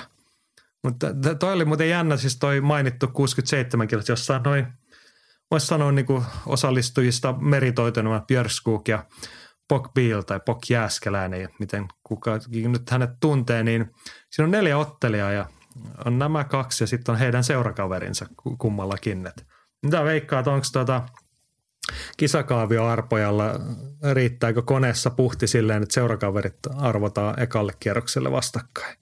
Mä luulen, että, että, että kilpailussa käytetään semmoista arvontakaaviota, että saman seuran edustajat sijoitetaan eri puolelle kaaviota – tämähän on aika yleistä, Mut, mutta tota, sittenhän se voisi tarkoittaa sitä, että finaalissa kohtaisi kaksi saman seuran ottelijaa ja sitten voisi käydä silleen, että ei otella ollenkaan finaali, että tehdään joku sopupeliratkaisu, mikä nähtiin vaikka vapaattelun puolella ja se on todella nihkeetä. Ja esimerkiksi kansainvälinen va- vapaatteluliitto IMAFan on just tehnyt tämän sitä varten muutoksen, että saman maan ottelijat, jotka ottelee vaikka Euroopan Openissa, niin ne sijoitetaan samalle puolelle kaaviota. Eli Eli eivät voi kohdata finaalissa vaan ennen sitä, mutta mä veikkaan, että, että tämä ensin mainittu, että ottelet ei kohtaa seurakavereitaan ekalla kierroksella on, on todennäköistä.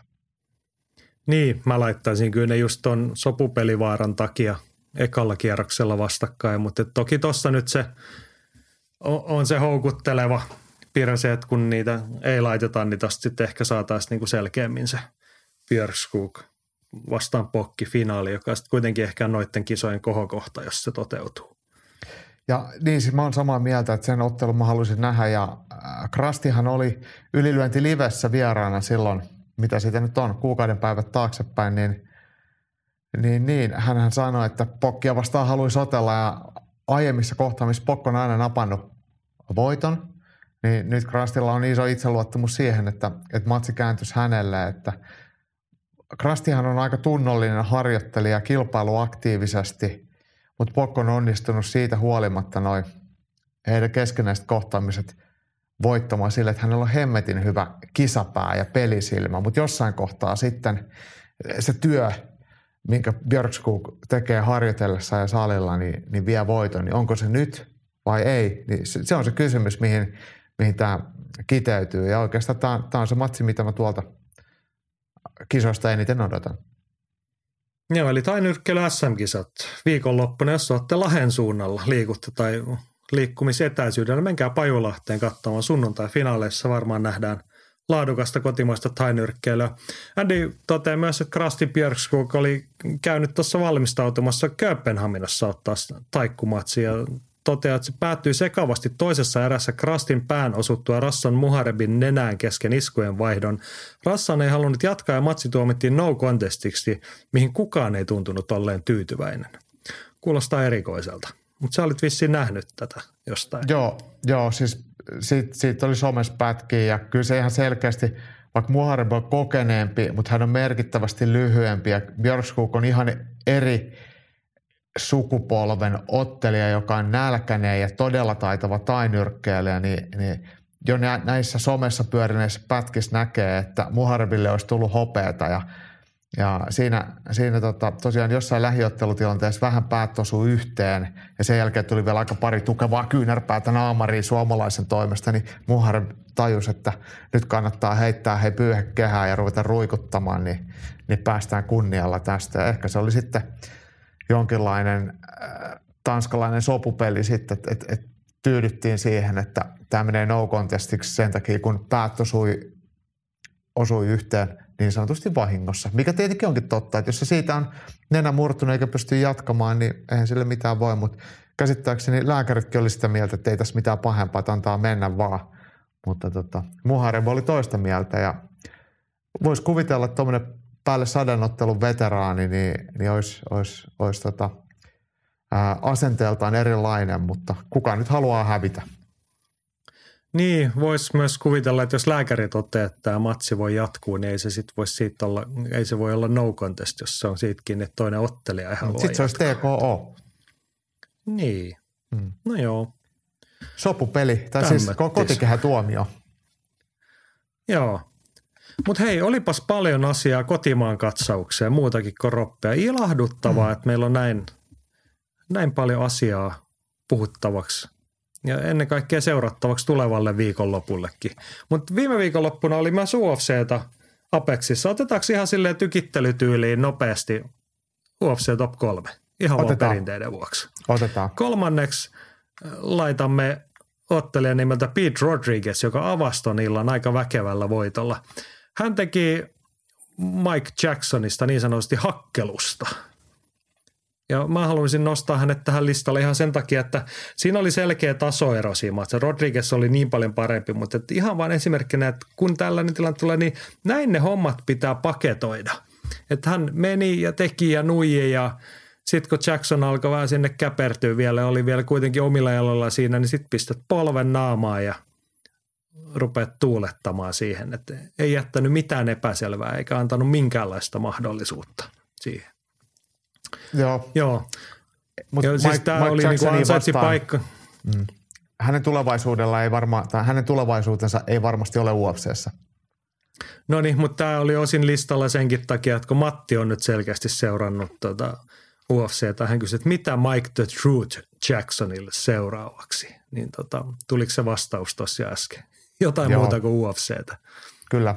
Et ihan kiva, jos jätkä jaksaa salilla reenata UFCtä, mutta ei hän ole kyllä UFC-taso urheilija. Että ei ole. Hän voisi mennä johonkin vähän pienempiin kehiin. Pitäisikö hänet tuoda Suomeen? Eikö siinä ole Skatesi ihan hyvä nimi? Se varmaan haluaa rahaa.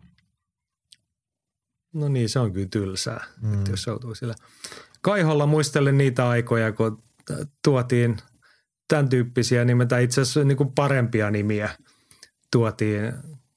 Siis Tom Niinimäki otteli Wallal Watsonia vastaan, joka oli UFC-konkari ja Chase Beebia vastaan. Anton Kuivaselle tuotiin tämmöisiä mm. nimiä. Niin mm. Jotenkin niissä oli semmoista, no Amerikan hehkua vähän, kun tuotiin yep. UFC-nimeä ja muuta. Tuokaa Mike the True Jackson Suomeen. Saa toteuttaa. Okay. UFC Top 3 ja kakkosjalle Alonso Manyfield.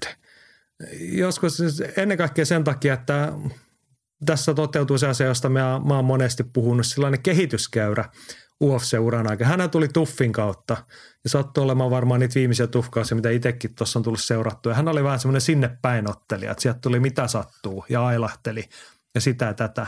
Hän on ottanut aivan selkeän askeleen nyt UFC-uraa päästyään ovesta sisälle, niin hän on ottanut, että minäpä pidän tämän työpaikan. Ja nyt taas todella väkevä esitys ja voitto siitä, niin arvostan – Joo, ja edellisessä ottelussa Manifield moukaroi tämän vale, tai tyhjällä listalla tulleen ukrainalaisen, jolla oli siis rakennettu valheellisilla matseilla listaa, niin, Manifield antoi aika, aika tuommoisen eeppisen haastattelun sen matsin jälkeen, että ihan rupesi hymyilyttää, kun Manifield kiehui ja riehui siellä jotain tietämättä, että miksi hän on niin vihainen.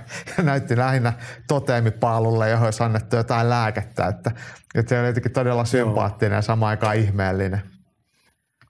Joo, nyt, nyt pysyy homma vähän paremmin paketti kasassa eikä tehty matsikalla, mutta Misha Sirkunov oli kuitenkin ihan eri tason vasta kokenut UFC-ottelija ja mm. minuutti 30 tyrmäys ja hienolla koukuilla ennen kaikkea. Niin tota, siinä on niin hienoa tekemistä nyt Menifieldille. Kiva seurata, mihin herra tuosta etenee. Mutta ei UFC Top 3 nopeasti sinne ykkössijalle nostaa me illan toisesta pääottelusta Jonathan Martinez – kohtas uransa, no en tiedä oliko tiukin matsi, mutta nimekkään vastusta ainakin konkari Cap Swanson ja Martinez ei leikkinyt. Hän potki Swansonilta jalat alta varsin kirjaimellisesti. Se oli aika rujoa katsottavaa. sellaisesta mä tykkään. Siis toi, että potkitaan oikein kunnolla ja kiukulla ja uskalletaan tehdä sitä ja kun se toimii, niin tehdään sitä lisää, niin kyllä mä dikkaan. Cub Swansonhan otteli nyt ensimmäisen ottelunsa painoluokkaa alempana täällä kääpiösarjassa, mutta ei se, ei se riittänyt alkuunsakaan. Että hänellä kyllä on mailit tullut täyteen ja sitten jotain ihmeellistä hän on tapahtunut. Hän oli ennen ää, ottelu, otteluita pressissä niin haastateltavana aurinkolasit päässä ja ei suostunut sanoa sanaakaan ja hänen treenikaverinsa oli sitten siellä antamassa kommentteja Swansonin puolesta ja Martineskin koki tämän vähän kiusalliseksi ja antoi sitten palaa, niin tämä oli nyt se lopputulema. ei mennyt sitten ihan nappiin Cap Swansonilta toi otteluviikko, mutta tota, eiköhän se olla hänelläkin mailit olla pikkuhiljaa täynnä. Ja vaan, en tiedä, onko kunniamainintoja, mutta tota, tota sivu, sivuhuomioina viime viikolla esiin nostettu pääottelussa Alexa Grasso voitti pisteen Viviana Araujon. Mun mielestä ehjä, hyvä esitys. Grasso on hyvillä raiteilla. Kä- kärkikahinoissa siellä.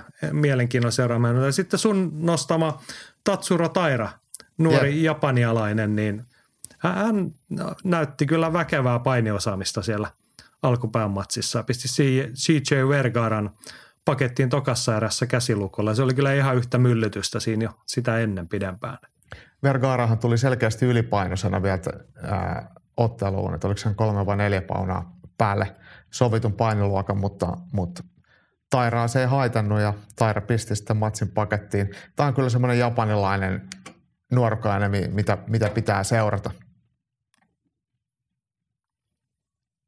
Joo, tällaista Ensi viikonloppuna seurattavaa UFCn osaltakin vähän isompien nimien suhteen ja siihen menemme seuraavaksi. Ylilyönti ja viikon taistelu. Viikon taistelua luvassa Unipeti ylilyönti podcastissa ja siinähän riittää nyt mehukasta puhuttavaa luvassa UFC 280 suunta katse kääntyä matka on vienyt Abu Dhabin Jaakko mies on laskeutunut Arabiemiraatteihin ja olet päässyt ilmeisesti hotelleen, kun siellä yhteydet toimii ja ääni kuuluu tänne Suomeen Mitkä on otteluviikon ensitunnelmia Abu Dhabista? Kotka on laskeutunut, niinhän sitä sanotaan. Mutta tota, kyllä, kyllä se on se hienoa. Joka kerta kun näille, näille tota, työkeikoille kun pääsee, niin siinä on oma, oma semmoinen odotuksensa ja fiiliksensä. Ja oikeastaan tajus, että nyt on matsiviikko tulossa. Olin tässä äsken, äsken aamupalalla ja täällä on sitten joku suomalainen, tai varmasti suomalaisia on syyslomalla paljonkin Emiraateissa, niin joku perheen isä tuli iskeä tarinaa ylilyöntiperheen jäsen selkeästikin, niin tuli aika mukava fiilis, että joku, joku kanssa fanikin on, on tänne löytänyt ja, ja tota, huomenna alkaa sitten äh, viralliset pressit ja open workoutit ja mitä ikinä tuleekaan, niin kyllä vähän sormet syyhyy. Mulla on tuo kaikki kameranakut latauksessa, niin, niin, niin huomenna lähtee. Joo, ilahduttavaa kuulla, että ylilöintiperhettä löytyy sieltä Lähi-idästäkin tai miksi sitä nyt luokitellaan. Ja muistakaa aina, jos maailmalla tai kotimassa tai missä vaan meitä näette, niin tulkaa jutulle, että kunhan ette varoittamatta lyö naamaan kauheasti, mutta tulkaa mielellään. Ei tarvi edes kehua, mutta saa tulla jutulle. Mutta hei, mennäänkö viikon taisteluun? Suurempia Mennään viikon taisteluun. UFC 280 hän tarjoaa meille kaksi titteliottelua, mutta kyllä näissä on selkeä asteero, joten valitsemme niistä vain toisen. Tämän tapahtuman pääottelussa odotettu, pitkään muhinu ja puhuttu matsi, miesten kevytsarjan titteliottelu – Charles Oliveira vastaa Islam Mahashev. Ja panoksena on tosiaan tähän niin vapaalla jalalla tämä tittelivyö tällä hetkellä. Hommahan meni niin, että toukokuussa mestari Oliveira otteli Justin Gatesia vastaan, menetti vyönsä puntarilla jo ennen matsia ja kyllä siinä semmoinen vähän kusetuksen maku jäi, että tota, missasko hän oikeasti painot vai säätikö joku nyt – komissioviranomainen tai jotain siellä omiaan. Mutta että homman nimi oli se, että Oliveralta vietiin, kun hän ei UFCn ja puntarin mukaan päässyt painoihin, niin vietiin vyö ja sitten hän pisti Justin Gatesin kuitenkin nippuun ja osoitti olevansa mestaruuden arvon. Nyt se pitäisi voittaa takaisin sitten. Joo, ja siis tuossa oli näin, että eikö se tarina, tarina ollut siellä edellisessä ottelussa, että Bäkkärillä ollut tarkistusvaaka oli näyttänyt oikeita, mutta sitten lavalla ollut niin sanottu virallis, virallinen vaaka, niin olikin sitten näyttänyt vähän enemmän. Ja tästä muutkin ottelijat oli sitten protestoinut, mutta, mutta, mutta tällä, tällä, tällä mentiin ja nyt, nyt sitten Olivera on ma, äh, mahdollisesti kaksinkertainen mestari, jos tästä voiton nappaa. Niin, se on tavallaan omanlainen harvinainen saavutus, että jos tämän mm. matsi voittaa, niin ei niitä kahteen kertaan sen tittelin napanneita hirveästi. Mutta siis ydinhän on siinä, että ennen kaikkea kaksi hienoa ottelijaa, hieno asetelma, hieno matsi. Oliveralla noista sotkuista huolimatta niin 11 voiton putkia. Tietty noi, no toikin oli tittelimatsi, vaikka hänelle ei ole voittanut Keitsiä vastaan vakuuttava esitys, sitä ennen Poirieria vastaan vakuuttava esitys, niin on hän kovalla tasolla. Sitten taas Islam Makashev, hän otteli viimeksi eh, helmikuussa Bobby Greenia vastaan viime hetken paikkaa. Green oli ihan väärässä paikkaa, jäi jalkoihin ja niin siellä on Islamillakin kymmenen voiton putkia. Jos häntä joskus on moitettu tylsähköksi ottelijaksi, nyt hän on neljä viimeistä ottelua voittanut ennen täyttä aikaa. Ja ottanut hän... mun mielestä selkeän askeleen sitä ihan huippusuorittamista kohti hän on kyllä kehittynyt tässä UFC-uransa aikana merkittävästi ja toi mitä sanoit siitä tylsyydestä, niin se pitää paikkansa, mutta, mutta hän on päässyt siitä eteenpäin ja hän on koko ajan tullut monipuolisemmaksi, valmiimmaksi huippuottelijaksi. Et hän ei ole selkeästikään mikään semmoinen tähdenlento, että hän tulee jollain linjatekniikalla sisään ja sitten kun se ei enää toimi, niin sitten ei pärjää, vaan hänestä on tullut erittäin kokonaisvaltainen, erittäin kärsivällinen ja ennen kaikkea virheetön huippuvapaa-ottelija. Joo, siis mä mietin tässä asetelmassa, että me ollaan tästä niin kuin ihan täpinöissä ja moni semmoinen varmaan tosi fani, että niin kuin tämä on parasta, mitä maailman kovin painoluokka tässä voi ehkä tarjota, mutta sitten mennään Abu Dhabi ja Sheikki pistää dollarit tiskiin, niin tähän otellaan euroaikaan, eikä siis pay-per-view-kortti, numerokortti, joka otellaan euroaikaan, niin ehkä jotain kertoo sitten, että ei tämä kuitenkaan Amerikan markkinoille nämä kaksi nimeä ei sitten riittävästi heilauta viisariin. Niin ja sitten seikit maksaa tarpeeksi, että sille ei mitään väliä, että et, et, et, o, viimeksi, eikö se nyt ollut edellisvuonna koronan jäljiltä, kun tänne näitä avattiin näitä tapahtumia, niin UFC hän teki ennätystuloksen Dana White hän sanoi, että Abu Dhabissa tapahtumien järjestäminen on heidän bisnekselleen erittäin tuottosaa, eli täällä sitten paikallinen matkailuviranomainen – työntää UFCn kassaan riittävän tuku dollareita, niin saadaan tänne sitten huipputapahtumia ja niitä katsotaan silloin, kun meille täällä paikalliselle sopii, niin kyllähän UFC haistaa rahan päälle ja ne sitten sanoo, että Pohjois-Amerikasta ei tule PPV, tulee sen takia, kun otellaan teidän aikavyöhykkeelle, teidän pitää maksaa siitä sitten meille X rahaa, niin mä veikkaan, että tämä on semmoinen osa maapalloa, missä sitä kultaa, öljyä ja dollareita löytyy, niin mikä siinä? Sitten maksetaan.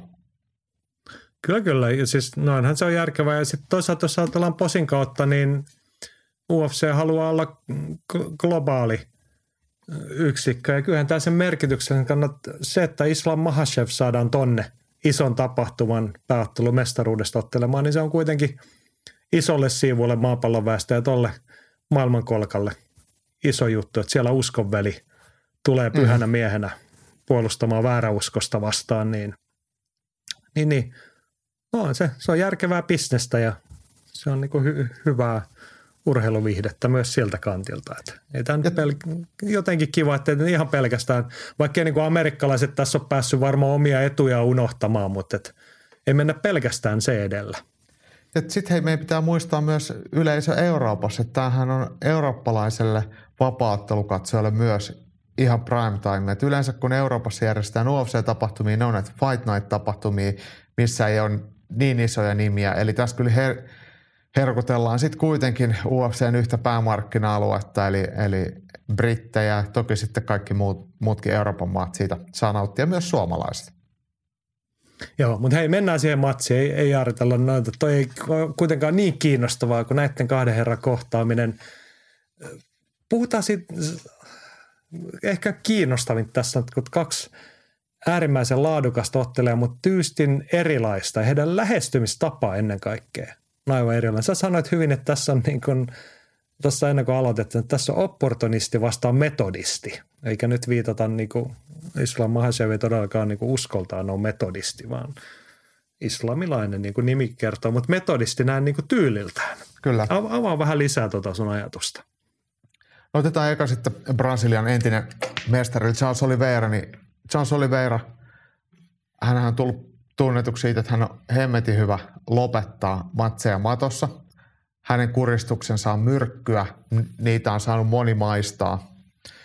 Mutta sen lisäksi hän on erittäin hyvä pystyottelija, painavat lyönnit, tosi aggressiivinen, hyvä potkimaan ja hän käyttää näitä kaikkia hyökkäysosa-alueita jopa uhkarohkeasti hyödyksi. Että hän haluaa lyödä kilpaa, hän haluaa potkia kilpaa, koska hänen ei tarvitse varoa sitä, että jos toinen kaataa hänet, koska mattoottelussa hänellä on niin paljon aseita voittaa, niin mitä sitten? Eli hän koko ajan pelaa niitä arpoja, millä matsi voidaan pistää kesken. Että voidaan pistää kesken lyönneillä, voidaan pistää kesken ää, potkuilla tai voidaan kaivaa lopetusmatossa. Eli koko ajan vaan mietitään niin kuin lopettamista. Kaikkien tilanteiden lopputulema on se, että matsi päättyy ennen täyttä aikaa. Ja ei mietitä juurikaan riskejä siitä, että mitä se toinen tekee. Et kaikki on vaan hyökkäystä, hyökkäystä, hyökkäystä, koska ei tarvitse varoa. Ja sitten metodistina sitten Islam Mahashev on täysin vastakohta. Islam Mahashev tekee ottelua niin, että hän minimoi riskit. Hän ei ota yhtään turhaa osumaa pystyssä. Hän ei koskaan shoottaile huolimattomasti – ylenpalttisesti, niin kuin vaikka oma oppiisänsä Habib Nurmagomedov, joka ketjuttaa kaatoja ja painii vaan semmoista tempopainia, ihan erilaista painia, mitä, mitä sitä Mahashev. Mahashev on kuin kirurgi, että hän ei tee yhtään turhaa viiltoa, eikä yhtään turhaa liikettä. Ja vaikka hänkin on nyt ruvennut voittamaan otteluita lopetuksella, niin se, se tapa, miten niihin päädytään, on, on yleensä erittäin vähäeleinen, virheetön ja, ja, ja semmoinen riskien kannalta mahdollisimman suotuisa Mahasheville. Ja sitten kun me katsotaan ottelijoiden statseja, niin niissä, nehän kertoo aika paljon tätä samaa asiaa, mistä me ollaan nyt puhuttu. Niin, Mahashev, hän lyö äärimmäisen vähän, ottaa vielä vähemmän osumia pystyt. Se on niin kuin, Poikkeuksellisen on, vähän osumia. Niin, poikkeuksellisen vähän, mutta hän on niin kuin kehittänyt itsensä kunnialliselle tasolle sille, että hän pystyy pärjäälemään siellä, mutta kyllä se enemmän on sitä, että niin kuin mieluummin tehdään mahdollisimman vähän odottaen sitä paikkaa, mistä sen matsin saa siirrettyä toiselle osa-alueelle. Eikö vaan? Joo, mutta ei, tätä ei voi sanoa mun mielestä noin, koska sitten me voitaisiin ajatella, että Makvan Amerikaani on tollainen, että hän ei halua otella pystyssä yhtään, etsiä vaan paikkaa kaadella, mutta sitten se paikka ei tule, koska sä et ole yhtään pelottava pystyssä ja toinen voi tehdä mitä haluaa. Eli Islam Mahashevilla on erittäin hyvä liike, erittäin hyvä etäisyyden hallinta. Hän uskaltaa hyökätä, mutta hän tekee vain sellaisia hyökkäyksiä, missä ei ajaudu niin sanotusti kuseen tai ristiinlyöntitilanteisiin. Että hän pitää sitä niin tilannetta koko ajan hallussa myös se pystyottelussa. Mutta silti siellä se primääriase ei ole nyrkkileukaan ja tyrmäys, vaan nyrkkileukaan ja kiinni iholle, josta sitten kaato – suoritetaan. Et, et kyllä siinäkin on semmoinen järki, eikä semmoinen mustavalkoisuus, että pystyssä ollaan passiivisia ja odotetaan ihmettä, että milloin päästään kaatamaan. No tämän otteluparin, siis mun näkökulmasta kiehtovin osio olisi nähdä se, että mitä tapahtuu, kun ruvetaan myllyttää siellä matossa ja vääntää ja kääntää.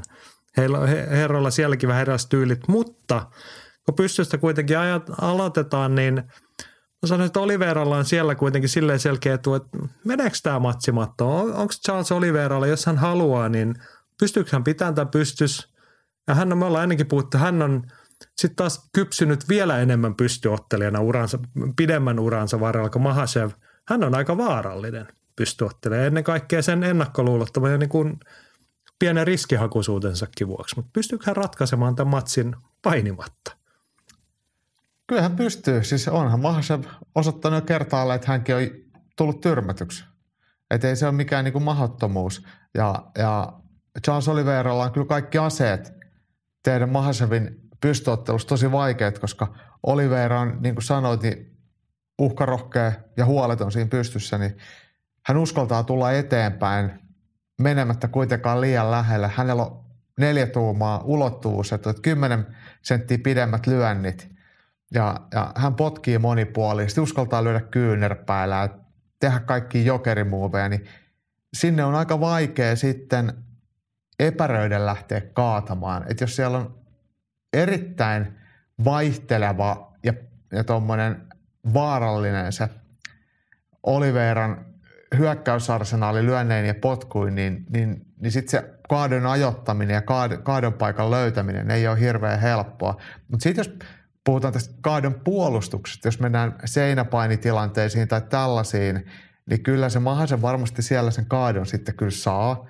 Mutta mut se hinta voi olla siinä se, että Oliver antaa sun kaataa, koska aikoo tehdä lopetuksen kaadon päätteeksi. Eli, eli ei sekään ole niinku mikään semmoinen itsestäänselvyys. Mutta kun mä sanon tämän näin, niin eihän tämä ole mikään salaisuus. Että kyllähän Mahasevikin leirissä se tiedetään, että et, et se kaato itsessään ei riitä, että se kaat, kaato on edelleen vaarallinen tilanne. Että sit vasta, kun ollaan turvallisesti jossain halfguardissa päällä, niin voidaan edes teoriassa vähän aikaa miettiä, että, että mitä seuraavaksi.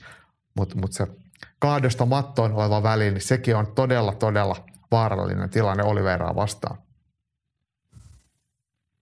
Niin, mä mietin tuossa sun aikaisempaa sanavalintaa, että en toisaalta usko kyllä hetkeäkään, että Islam Mahashev lähtisi epäröiden siihen pystyotteluun. Että onhan tässä sekin sellainenkin skenaario olemassa, että jos Olivera lähtee nopeasti avaamaan pakettia, että hän ottaa homma haltuun, niin tämä matsi on puolessa minuutissa matossa. Mm, kyllä. Että sieltä vaan tullaan vetään potkuun tai lyöntiin ja sitten Mahashev tulee sen alle tai ottaa koivasta kiinni ja hakee kyllä. sen kaadon. Kyllä, kyllä. Mä itse asiassa pidän tätä yllättävän pidän... todennäköisenä mahdollisuutena.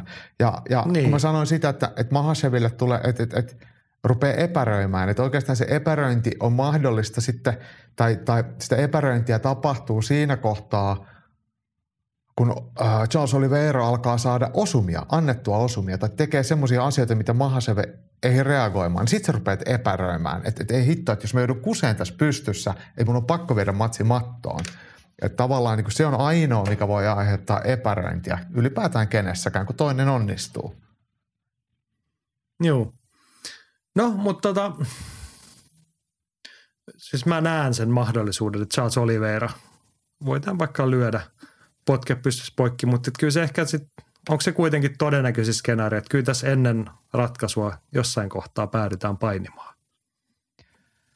Kyllä mä oon aika varma, että tässä ottelussa päädytään painimaan varmaan useampaankin otteeseen, mutta se ei silti tarkoita sitä, mitä sä sanoit, että Olivera voi voittaa silti pystyssä, koska mm, vaikka Islam Mahasev on hyvä lopettamaan matseja nyt matossa, mutta Oliveran lopettaminen ei ole helppoa myöskään matossa. Et se ei tarkoita sitä, että Mahasev on voittanut vaikka Dustin Poirierin kuristamalla, niin e, Oliveira on parempi matossa. Et, et vaikka hän saa matsin mattoon, niin se ei välttämättä pääty siellä. Ja sitten seuraava erä alkaa taas pystystä.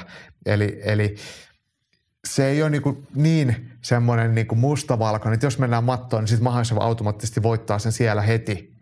Piste. Siis en, en, en näe ollenkaan noin, mutta minkä verran annat painoarvoa sille, että kun Oliveira on todella vaarallinen myös matossa ja hän on opportunisti sielläkin, niin vaikuttaako sillä saralla Mahasevin ottelemiseen se, että joutuuko hän olemaan vähän tarkempi, vähän konservatiivisempi, koska siinä on koko ajan se uhka, että toinen muuttaa puolustamisen hyökkäykseksi?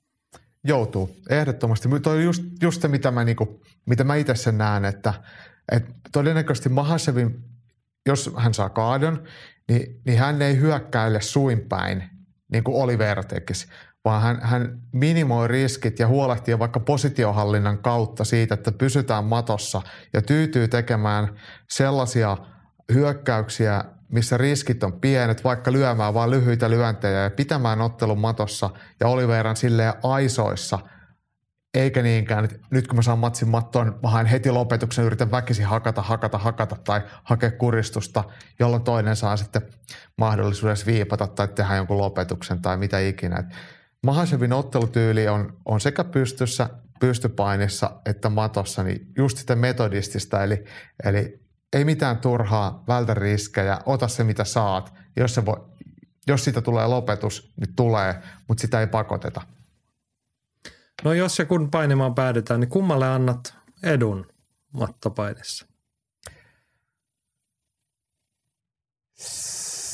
Tämä on oikeasti aika vaikea kysymys. Ja, ja mä jotenkin koen, että Oliveira on kuitenkin omassa hurju tai semmoisessa uhkarohkeudessaan niin tosi vaarallinen ja arvaamaton, kun hän, kun hän ei pelkää, hän ei varo. Et, et, et siellä voi tapahtua tosi paljon erilaisia asioita sekä alta että päältä. Mutta mut, mut sitten taas mulla on semmoinen tuntuma, että ottelija, joka tekee vähemmän virheitä, niin on useimmin voittaja. Ja, ja se on niin tilastollisesti varmasti myös näin, että se, kenellä soi omissa harvemmin, niin voittaa useammin. Ja tässä otteluparissa on sitten kuitenkin aika selkeästi nämä asiat Islam Mahashevin puolella. Ja, ja mun mielestä sitä me ei voida ohittaa, että et yltiöaggressiivisuus kautta, kautta pedantti, konservatiivinen, tarkka, kirurgimainen otteleminen, niin kyllä se yleensä se tarkkuus useammin voittaa. Niin, niin kyllä tämä, mä en voi ohittaa tätä, tätä seikkaa, vaikka mä kuinka mietin Oliveran ää, luovuutta ja uhkarohkeutta ja hulluutta.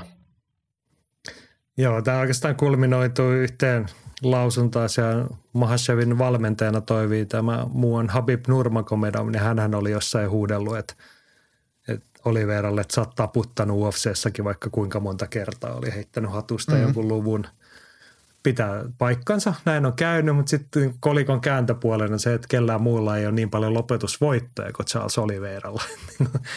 se, se on se kiehtova puoli tästä, että mihin suuntaan se kolikko kääntyy, kun sen mm. heittää tuosta ilmaan. Joo, joo. joo toi, mutta mut sehän tästä ottelusta ei tekee mielenkiintoista, koska eihän meistä kumpikaan pysty ihan silleen niin kuin mustavalkoisesti sanomaan, että näin tulee tapahtumaan ja voittaja on se ottelija, koska tämä on itsestään selvää vaan tässä on... Ei, niin kuin, tätä on todella vaikea niin kuin, hahmottaa semmoisena jatkumana, että mihin tämä päätyy. Mm. Mutta siis vaikea sillä, että kun mä olisin ajatellut, siis itse ajattelin niin, että Charles Oliveira on näistä paitsi kokeneempi, niin sillä tavalla meritoituneempi, että kun hän on siellä mestarina käynyt, hän tietää, mitä se vaatii tällaisen matsin voittaminen näissä kirkkaissa valoissa. Niin mä ajattelin, että hän on ennakkoisuus. Sitten mä katson, mitä asiantuntijat on arvioinnin kautta linjan, niin Mahashev kuitenkin, sanoisiko selkeähkö ennakkosuus. Musta mua se vähän yllättää. Et mä hyväksyisin se, että jos taisi niinku ihan täysin tasan, että niinku muutkin tunnustaisi, että en mä pysty sanoa, miten tässä käy. Mutta onko minkä... se vaan sitten se, että se niinku Oliveran ottelemisen riskitaso, että kallistaako se. Ja sitten tietty Mahasevilla on tässä nyt suoraan sanottuna se kotikenttä etu. Mutta eihän tuomarit tule Abu Dhabista. Mut, mut, mutta Ei, tota se, mutta se, hän se, on varmaan ollut siellä tiedätkö, valmistautumassa ja mm. ollut pidempään ja muuta ja hän saa sen yleisön tuen siellä aivan takuu varmasti ja muuten. Että niin kyllähän tämmöisillä asioilla on merkitystä. Ja sitten yksi asia, millä on yllättävän iso merkitys Islam Mahashevin uralla, niin on se, että et, et muslimimaailman tunnetuin urheilija Habib Nurmagomedov löytyy sieltä kulmasta ja hänen valtansa ja hänen maineensa – kannattelee myös Islam Mahasevia. Että Islam Mahasevin näytöt ei vielä kilpailutilanteissa, hän on ottanut hienoja voittoja, mutta hän ei ole kohdennut nimekkäitä vastustajia eikä ole ollut sellaisissa tilanteissa, missä olisi vielä luotu varsinaisesti niin omaa nimeä. Hänen suurin maineensa on se, että Habib Nurmagomedov sanoi, että tästä tulee seuraava mestari. A.k.a. Salin valmentaja, mikä se on, Javier Mendes sanoi, että Mahasev on parempi pystyssä kuin Habib. Että siellä on kaikkien muiden puheet puhuu sitä, arvovaltaiset puhu, puheet puhuu sitä äh, Mahasevin puolesta, mutta niitä ei olla vielä nähty. Se ei tarkoita sitä, etteikö ne voi olla totta, mutta niitä ei olla vielä nähty. Olivera on kuitenkin kahlannut kaikki top 5 nimetkin läpi ja mitään tällaisia vastustajia äh, Mahasevilla ei vielä ole ollut. Hän ei voi sille mitään, että Bobby Green tuli viime hetken paikkaan, että hän on ottanut vain ne matsit, mitä hän on ottanut. Mutta mut silti niin, niin näyttöä näille puheille ei ole vielä voitu antaa. Nyt voi. Nyt, nyt on se viikonloppu edessä, milloin ne puheet lunastetaan. Että onko se kaikki ollut vain no. myyntiä no. vai ei? Niin. No jatkokysymys tuohon. Mites Jaakko Dalpakka, uskotko, että Islam Mahachev on kypsä tähän haasteeseen? Onko hän kypsä mestariksi? Mä uskon, että, että hän on just niin hyvä kuin hän, hän voi olla. Ja tarkoitan sitä, että hän on kuitenkin pitkään saanut UFCs jo otella, mennyt eteenpäin urallaan ja, ja ollut tässä Habibin mukana valmistautumassa vaikka ja mihin. Että et tavallaan niin hän ei voisi olla valmiimpi, mutta mut häneltä puuttuu edelleen ne kaikista tiukoimmat matsit. Että mitä sitten, se on kysymysmerkki, että et, et me ei olla nähty häntä sellaisessa paikassa, että et, tulee vaikeita. Et me ollaan ainoa, niin. ainoa semmoinen niin vaikea paikka on ollut se, kun hänet tyrmättiin, mutta se oli ohi niin kuin heti. Niin sit, sit, se ei kerro vielä mitään, että mitä sitten kun toinen voittaa ekan erän tai ää, lyö sut lattiaan tai jotain. Ja nämä on kaikki tilanteet, mitkä Oliveira on kahlannut läpi voitokkaasti. No kiertely sikseen Jaakko. Millainen matsi nähdään, mitä siinä käy? Mitä odotat? Mä oon aika varma, että, että, että Charles Oliveran voitto tulisi ennen täyttä aikaa ja Islam Mahashevin voitto on täyden ajan ottelu. Ja se, että kumpi sen sitten ottaa, niin se on vaikea sanoa.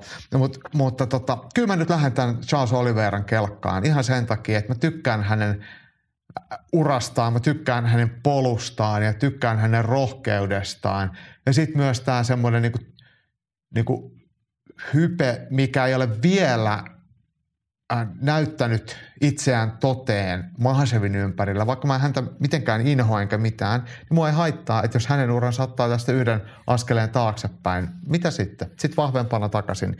Mun voittajan Charles Oliveira ennen täyttä aikaa. Meikä on samassa junassa ja kyllä me nyt pistetään niin, että ennätystä yksi isommaksi, eli jälleen yksi lopetusvoitto. Charles Oliver olisi kiehtovaa nähdä, että hän tekisi silppua pystyssä – mutta olisi se niin kuin, vielä kiinnostavampaa, jos nähdään kuulla, mitä tapahtui, jos Islam Mahashev ei pärjääkään painissa Charles Oliveiralle. Mm. Mitä sitten, niin kuin, mikä se on se reaktio ja niin kuin, tavallaan se olisi niin semmoinen aika ultimaattinen lunastus sille mestarin statukselle kyllä Charles Oliveran ja sen niin kuin varsinkin kokemansa vääryyden jälkeen tuossa ennen mm. viime matsia, niin jotenkin haluaisin sen nähdä. Ja kyllähän me vähän aina altavastaajankin puolella sitten ollaan. Totta Vaikka kai, nyt ihan sitten... ymmärrä, mistä se altavastaaja-asema tulee tässä kohtaa, mutta et liputetaan nyt sinne suuntaan. Mutta hyvä ottelu ja kaksi hyvää ottelijaa. Ja mun mielestä sitten Islam Mahasev omalla käytöksellään ei ole koskaan ollut provokatiivinen. Hän ei ole juurikaan huudellut. Ehkä Ali Abdelaziz on saattanut hänen Twitter-tilillään laittaa jotain haasteita, mutta niinku, e, tietyllä tavalla Mahasev ei ole itse omaa itseään ylistänyt mitenkään. Hän on tullut ja otellut ja sitten sanonut kiitti ja lähtenyt himaan. Et, tietyllä tavalla äh, hän on syytön tähän omaan hypeensä. Hän on tehnyt työnsä ihan mallikkaasti aina. Se on hyvä huomio toikin. Mutta tota, otetaan se ylilyöntiperheeltä vielä muutama kommentti. Petri toteaa, että Charles Oliveira tekee Charles Oliveirat ja on ekan erän totaali mankelissa vain tyrmätäkseen tokassa. Saa ottaa talteen, itse otan. Näetkö tämmöistä skenaarioa? Tämähän olisi hyvin tyypillinen Charles Oliveran matsi, että eka erä näyttää vähän heikolta ainakin hetkittäin ja sitten se yhtäkkiä vaan kääntyy ihan toiseen suuntaan. Siis tämähän on oikeasti ihan, ihan mahdollinen ja tämä mankeli tarkoittaa sitä, että Oliver tulee heti jollain hyppypotkulla ja päätyy siitä sitten jälkitilanteessa selälleen ja Mahasev onnistuu pitämään itsensä päällä ja pyörittelemään saamatta lopetusta. Ja tokassa erässä Oliver tulee ihan yhtä hullun lailla päälle ja osuu sitten jollain. Tämä on ihan, ihan mun mielestä semmoinen, niin vaikka tuo kuulostaa vähän niin kuin kaukaa haetulta, mutta tässä otteluparissa erittäin mahdollinen. No niin Henkka on samassa junassa toteaa, että Oliveira nappaa vyön takaisin. Voittaa islamin keskeytyksellä ja sekä samalla palauttaa tämän maan pinnalle. Voittaa keskeytyksellä. Sehän tarkoittaisi nyt sitä, että pistetään pystyssä ukkoa pötkälle. Mm, mutta voi se keskeytyksen lyödä matossakin, että ei se silleen niin kuin kato sitä. Kyllä, kyllä. Ja, ja sitten tämä pala- toteaa, tämä, hei, niin. ennen, kuin, ennen kuin puhutaan Ateasta, niin tämä Henkkakin sanoi, että palauttaa tämän maan pinnalle, että, että ehkä se ei ole Mahasevin palauttamista maan pinnalle, vaan näiden myyntimiesten palauttamista maan pinnalle. Ja siinäkään ei taas mitään pahaa, että jokainen uskoo omiin urheilijoihinsa. Että jos manageri ja valmentaja sitä kehuu, niin sitähän tehdään kaikkialla. Että ei, ei heitäkään siitä voi syyttää. Tämä nyt on vaan sitten, sit jos näin käy, niin, niin ei se osoittautunut välttämättä edes valheeksi. Se on vaan, sinä päivänä tämä ja tämä ottelu oli parempi kuin tämä toinen. Niin, no on se toisaalta sitten silleen, että jos kaikki muut on nyt linjannut, että tämä on ihan ylivoimainen jätkä, sitä ei pysäytä kukaan, niin sitten jos se joku pysäyttää, mm. niin sitten täytyy ehkä juhlapuheet kirjoittaa uudestaan. Mutta tota. Atte on sitten taas siellä toisessa junassa, hän on islamin hypäjunassa, että islam choo choo, ei muuta. Sieltä on juna tulossa asemalle. Suomi sen Attele, mutta tota, kyllä nämä, niin kuin, menee ihan ääripäihin nämä niin kuin, veikkaukset tai ennakoinnit tässä näin, niin se vaan korostaa sitä, että miten hieno toi asetelma jotenkin, että on niin vaikeaa saada kiinni. Tai, että niin kuin hel- tai vaikeaa saada kiinni, mutta yhtä lailla helppo nähdä niin kuin aivan päinvastaisia lopputulemia. Se lupaa Jep. hyvää. Arvaamaton ottelu. Niin, hei, tässä ottelussa todennäköisesti tapahtuu jotain, mitä me ei olla odottaa. Et, koska molemmat Juuri on kuitenkin näin. hyviä ottelijoita, niin voi tulla todellakin hienoja tilanteita ja yllättäviä tilanteita. Kyllä, kyllä.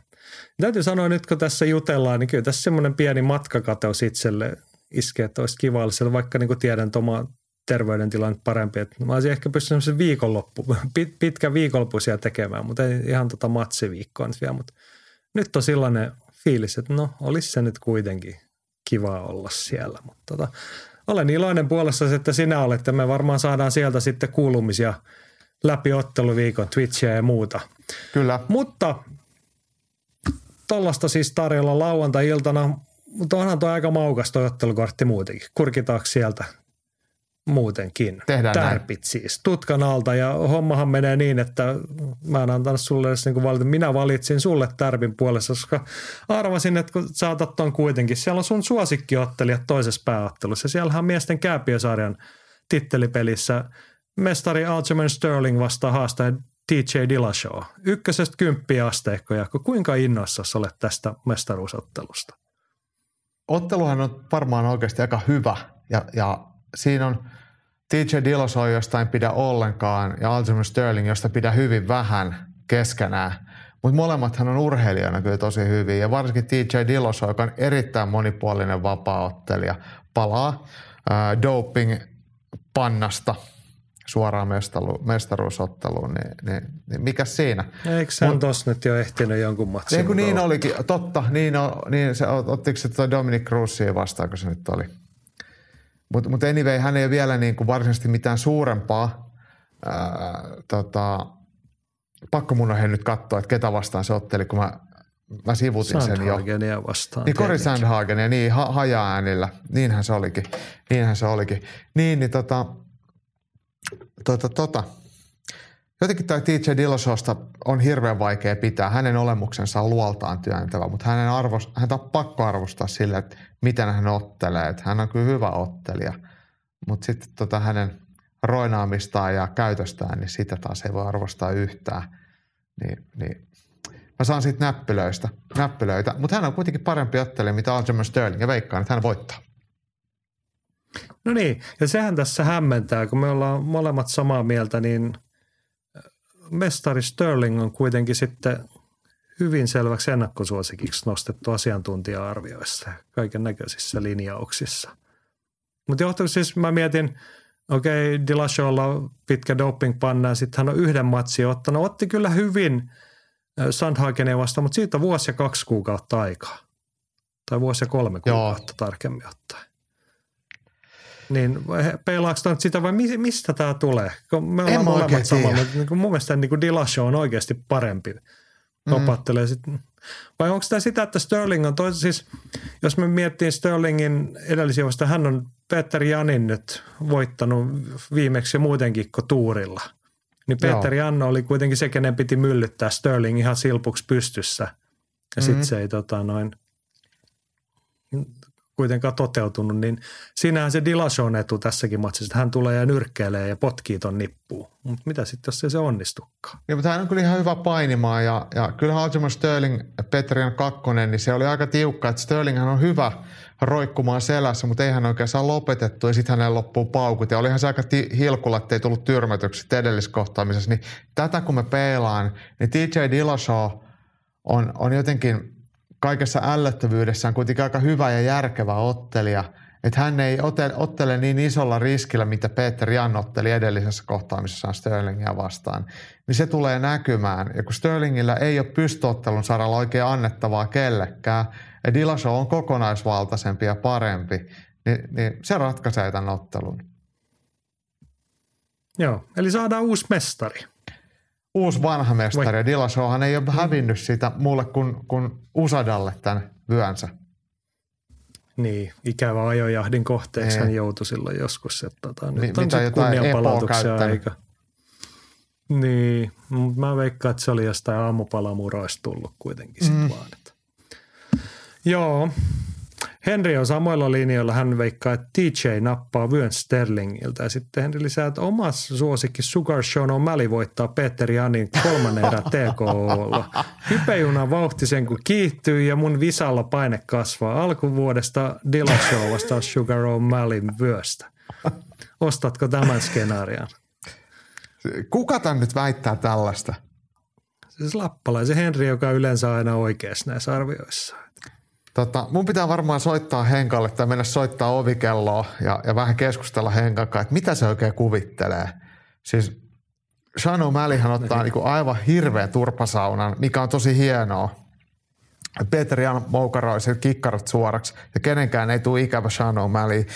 Seuraava kerran Henkka, kun nähdään jossain, niin mä kyllä väännän sua nenästä, kun kehtaat väittää tollasta. Joo, Kyllä mä ehkä samoilla linjoilla, niin kuin, ei mulla ole mitään suurta antipatiaa Sugar Sean O'Malleya vastaan, mutta tota, voisi olla, että niin kuin ei eväät nyt riitä. Hänellä on kyllä aika iso kokoetu tähän matsiin. Niin siis pituusetu. Toisaalta, niin, se nyt ei ole toisaalta Peter Jania sit hirveästi haitannut. Hän on, hän on varmaan lähes aina lyhyempi vastustaja. Tai, joo, mutta vi, mm. esimerkiksi viisi tuumaa ulottuvuusetuakin mutta nähdään varmaan aika maukasta pystyottelua kyllä tuohon matsiin. Mä luulen, että, että tota Petrian potkii Sean O'Malley jalan möskäksi ja sitten se hakkaa sen vielä. Et ei, ei Sean O'Malley on aika, aika tommonen, jos katselee, miten hän otteli vaikka Pedro Muniosia vastaan, niin hävisi ekan erä ja tokas eräs tökkäsi silmää ja voitti sillä, niin, vai no contest anteeksi, niin, niin se oli aika, aika surkea näyttö. Tollasilla nämä otteella niin ei, ei ei kuitenkaan kärki kympissä isoja voittoja vielä tuu. Ehkä Sean O'Malleystä voi tulla hyvä, mutta hän ei ole sitä vielä. Joo, mutta tässä tuli nyt lueteltua illa kolme kärki, niin onhan toi numerokortin tarjonta tuolta pääkorttiosalta on se aika maukasta, koska tässä on vielä yksi näitä esimerkiksi Sterling Dillashaw tai Jan O'Malley kiinnostavampi matsi ennen näitä. Jos me nyt sivutetaan se, että jostain syystä tämän pääkortin – avausmatsiksi laittaa naisten matsi Caitlin Chukaki ja Manon Fioroa, mikä on erikoista, kun ollaan noinkin naisvihamielisessä ympäristössä kuin Arabiemiraatit. Sitten laitettu tuommoinen vähän niin kuin laimea. Siis Manon Fioro on hieno otteli, mutta Caitlin Chukakian ei ole ottanut vuosi yhtään kiinnostavaa matsia, jos sanotaan mm. suoraan. Ei niin. Niin tällainen laitettu pääkortti avaukseksi. No se siitä, ei siitä sen enempää, mutta sen jälkeen ennen Jani O'Malley vastaa Penel Darius vastaa Mateus Kamrot – se on mun tärppi. Ja se on niin kuin ennen tota pääottelua niin illan kiinnostavin matsi. Tämä on hieno ottelu. Mieltä? Siis tämä on todella Ois... hieno ottelu. Tullaan näkemään hienoa painia molemmin päin. Erilaiset tyylit. Gamrothan on aika semmoinen huoleton ottelija, mutta pitää korkeat tempoa. Ja Darius on ehkä enemmänkin vähän semmoinen rauhallinen ottelija ja vähän pedantimpi. Varsinkin aluksi ottaa tosi maltilla. Joo, ja sitten kumpikin on kuitenkin kohtaisen hyvä pystyottelija myös. Että niin kuin Kamrotti päättää, että hän on parantanut siinä ja sitten hän on rohkea pystyssä.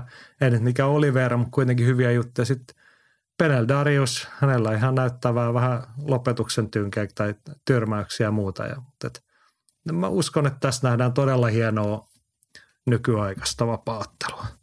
Joo, Tämä on hyvä matsi, Pe- tosi Pe- hyvä. Niin, Pet- Petri oli tähän ottanut kiinni, että kertamme laskeutajana Penel Darius oli juurikaan luottaa, mutta itse kyllä pistäisin siihen ohuesti kiinni. Noin kertaamista sen enempää, mutta tota, selkeä ennakkosuosikin on Kamrotille. Mistä tämä nyt tulee? Siis niin paljon kuin Mateus Kamrotista tykkää, niin kyllähän Penel Darius on taas tässäkin se meritoitunut kokeneempi osapuoli, jolle tämä matsi ei ole niin kuin mitään poikkeuksellista. Joo, kyllä mäkin yllätyin siitä, että, että niin kuin asetelmasta. Että kyllä Darius on pitkä linjan UFC ukkeli ja ottanut hyviä matseja, niin, niin enemmänkin mä näkisin tilanteen niin, että Benel Dariusia voisi pitää pienenä suosikkina tässä, mutta, mutta, mutta mä en jaksa välittää sitten, sitten asioista, mitkä on epäolennaisia. Et mun mielestä tässä on kaksi hyvää urheilijaa, kaksi hyvää vapaa-ottelijaa ja odotettavasti niin aika hieno ottelu. Joo. Otetaan tästä vieläkin yksi kysymys. Ratkeako pystyssä vai matossa? Gamrot ei voita pystyssä. Et jos, jos, jos päättyy matossa Gamrot, niin, se, tää, niin Gamrotin pitää voittaa matossa, mutta Darius kyllä pystyy, pystyy tarvittaessa lyömään pystyssäkin. Mutta kyllä mä luulen, että tämä tota, päättyy, niin kun se, kumpi pystyy pitämään sitä matsia painissa niin on, ja päällä, niin on vahvoilla. Mä... Mutta tota, tässä, tässä muuten mennään täyden aikaa. Kyllä, kyllä. Mä heitän niinku seurattavaksi täkyksi, että seuratkaa, tästä tulee paljon transitiotilanteita, että kuultaan scrambleja ja semmoisia, ja niissä jotain yllättävää käännöstä. Mateus Kamrot, tuorehko UFC ottelee, mutta tilastoissa aika väkevä lukema, läpimenneet alasviennit per 15 minuuttia 4,83. Niitä tulee. Sitten taas toisella puolella aika väkevä patukka Darius, joka pitää 80 prosenttia vastustajan kaatoyrityksistä pystyssä, niin – nähdään luultavasti niissä, mä veikkaan, että niissä nähdään niin kuin hienommat hetket, mitä niissä tapahtuu. Että tuleeko näyttäviä kaatoja vai tuleeko näyttäviä niin kuin käänteitä niissä sitten. Niin. Jep. Mutta siis tuollahan muutenkin kaikkea hyvin maukasta. Ja heitetään ihan nimiä tuota, tuota alkukortilta meidän yhteinen suosikkimme Muhammed Mokaev pääsee aika tiukkaan testiin. Tai sopiva askel ylöspäin. Malcolm Gordonia vastaan ihan tuolla alkukortilla. Kannattaa Joo. virittäytyä jo alkuillasta kortille – tai siis ruudun ääreen katsomaan. Volkan Özdemir vastaan Nikita Krylov. Joo, ainekset. Voi olla mahalaskumatsi, mutta on tuossa ainekset kyllä aika niin kuin näyttäväänkin tykitykseen. Joo, siis tuossahan, ja, mä sanoin vielä tuosta Özdemir Krylov matsista, että Özdemir hän haluaa maksaa potut pottuina. Treenikaveri Alexander Gustafsson hävisi Kryloville silloin. Missä se oli? Lontoossa, kun me nyt oltiin. Niin, niin, tota, mm, joo. Niin. Taisi olla. Joo, niin, niin tota, siinä on semmoinen niinku panos, että potut pottuina. Mutta Krylov on hei parantanut muuten näyttöjään. Et, et, hänestä on tullut ihan validi ottelija. Et, et, hän oli kyllä tosi hyvä Alexander Gustafssonin vastaan. Se, se vähän aikaa, mitä se kesti. Joo, totta. Mutta siis kyllä tossakin. Ja sitten vielä ihan mainintana esiotteluiden päämatsi, eli käännä pääkorttia. Pelal Muhammad vastaan Sean Brady. Jep. Välisarjaa. Aika tiukkaa rähinää. Tässä on kyllä matchmaker osannut luultavasti taas asiansa, että toi on just tuossa kohtaa toi matsi. Et vaikka ehkä niinku sisällön puolesta meni kelpaisi tuonne pääkortin avausmatsiksikin. Mutta tota, Mut näinhän näitä rakennetaan monesti, että, että kyllä se esiottelussa pitää olla jotain hyvää tai semmoista nimekästä ja mielenkiintoista, mikä nostattaa sitä tunnelmaa. Just näin. Ja hei, tähän alkaa, kuten todettu, niin meidän aikana, ehkä lauantai primetime viihdettä, Viaplaylla alkaa UFC-lähetys kello 19. Tarkoittaa sitä, että koko ottelukortti näkyy meillä. Ja syyhän on siihen, että illan ekana matsina heti Ruotsin Liina Lensberg kohtaa Karol Roosan prassiottelijan siinä naisten kääpiösarjassa kyllä meitä aina kiinnostaa Liina Lensbergin edesottamuksen. Mutta ennen kuin tässä nyt on tietty parasta se, että saadaan noin kaikki esikortin, esikortin maukkaat matsitkin tuohon vielä niin kuin pitkän kaavan mukaan näytille. Just näin. Saat tietty paikan näin. päällä siellä. Mikä sun Kyllä. on suunnitelma tähän nyt? Oot pelipaikoilla siellä keskiviikkona on tarjolla mediapäivää. Sieltä varmaan Twitchiä pusketaan sitten. Joo, keskiviikkona Twitchissä on tota, toi pressi sitten illalla on open workout, niin sieltä varmaan pitää käydä ottaa vähän kuvitusta. Torstaina on sitten taas tämä yleinen pressi, mikä on areenalla. Siellä ei ole työtiloja, että sieltä varmaan muutama kuva. Perjantaina sitten aamulla punnitus normikaavaa hotellilta. Sieltä tulee striimiä Twitchiin ja sitten kisapaikalta toki sitten striimataan. Katsotaan vähän minkälainen, minkälainen se setappi tulee olemaan sitten areenalla, mutta ky- kyllä mä linjoilla olen läpi, läpi viikon. Eli pysykääpä tiiviisti taajuudella, kun olet tämän podcastin kuunnellut, niin Jaakko tykittelee sieltä Abu Dhabista koko viikon. Ja sitten lauantai-iltana huipentuu Viaplaylla kello 19 alkaa UFC 280 ja twitch.tvssä ylilöinti livessä varmaan sitten kisastudio-juttelua siinä samalla. Muistutaan suomalaiset vielä keskiviikkoiltana Bahrainissa Olli Santalahti ottelee Breivissä ja sitten lauantaina Puolassa – Jussi Halonen ja lauantai sunnuntai tuon UFCn kanssa samaan, no itse asiassa varmaan sen UFC jälkeen sitten yöllä, koska Kanadassa otellaan, niin Edward Walls siellä tosi toimissa. Jännättävää riittää. Eikä tässä vielä kaikki, koska Japaniassakin vapaa Siellä oli Raisin numero jotain ja Massa huomauttaa, että viikonloppuna myös Tsuyoshi Sudario tulessa. Tällä kertaa vastassa on joku muu kuin showpainia. Tämä Sudariohan oli siis, eikö hän ollut sumopainia alun perin ja nyt hän on ryhtynyt Joo. menestyväksi vapaaottelijaksi.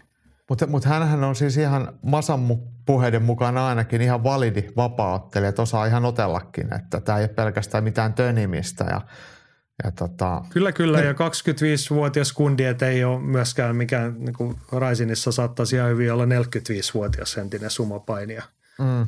tähtenä siellä. Mutta tota, Giossi Sudario, jos ette vielä ole nimeä pistänyt, muistan pistäkää nyt. Että sillä on ihan mielenkiintoinen matsi – Kato, hän ottaa Romanian passilla kulkeva Janos Chukasia vastaan. Chukas 7-0 ja kaikki voitot ensimmäisessä erässä. Kuusi tyrmäystä ja yksi kuristusti.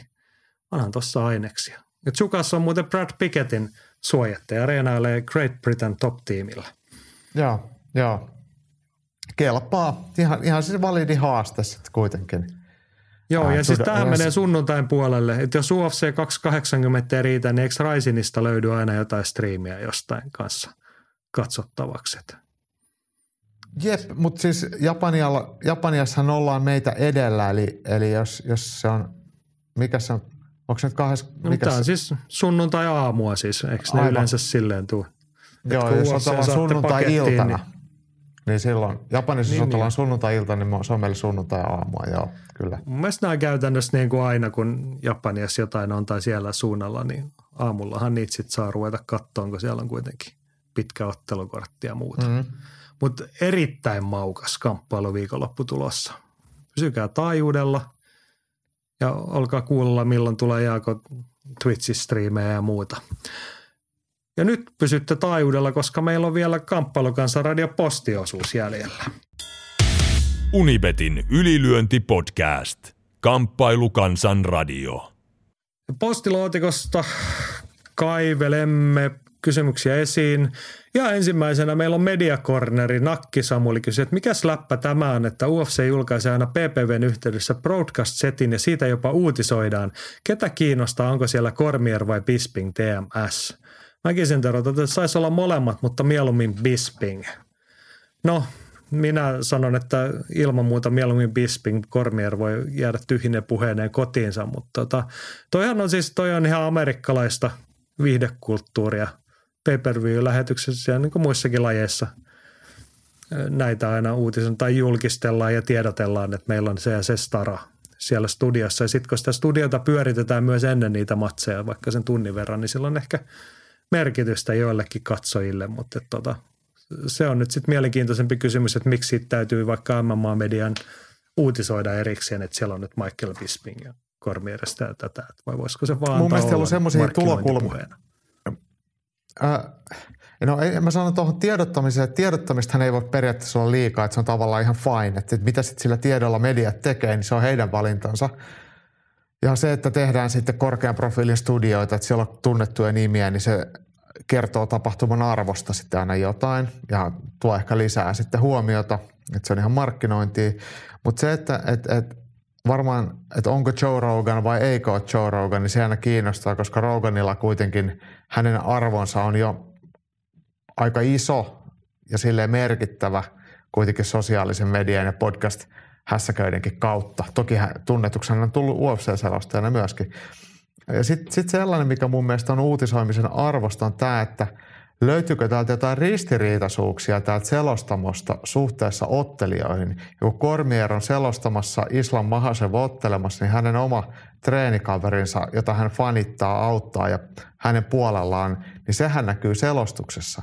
Niin tämä on mun mielestä asia, mitä voi uutisoida ja sanoa, että onko tämä oikein. Niin, en ole nyt niin tarkkaan seurannut, mutta tota, veikkaan, että tämä maa media ei hirveän kriittisesti tuohon tartu. Ai Vaikka jaa. pitäisi sanoa, sanoa, että tuu pois sieltä, että eihän sulla ole mitään asiaa mennä sinne puhumaan, että sä oot täysin jäävi. Tota, niin. No joo.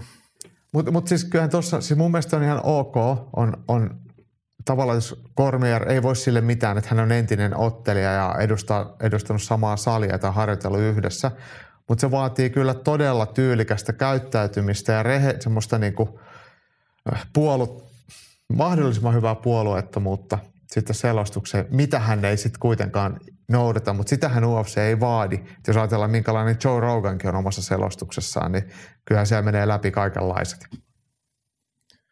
Niin, kaikenlaiset höpöjutut menee läpi. Joo, Mediacornerissa jatkamme Aasian suuntaan. Andy pohti, että One Championship lähettää nykyään ilmeisesti ainoastaan esikorttinsa YouTube-striiminä. Miten, miten Onea voi nyt seurata ja mitä se maksaa?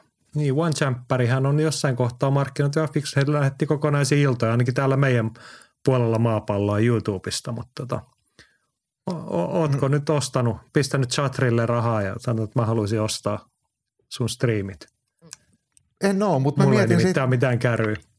No ei ole mullakaan, mutta mä mietin sitä, että jossain kohtaa Oneillahan oli oma applikaatio ja, ja mulla oli se, mutta nyt kun mä tarkistin puhelimesta, niin mä oon heittänyt sen menemään.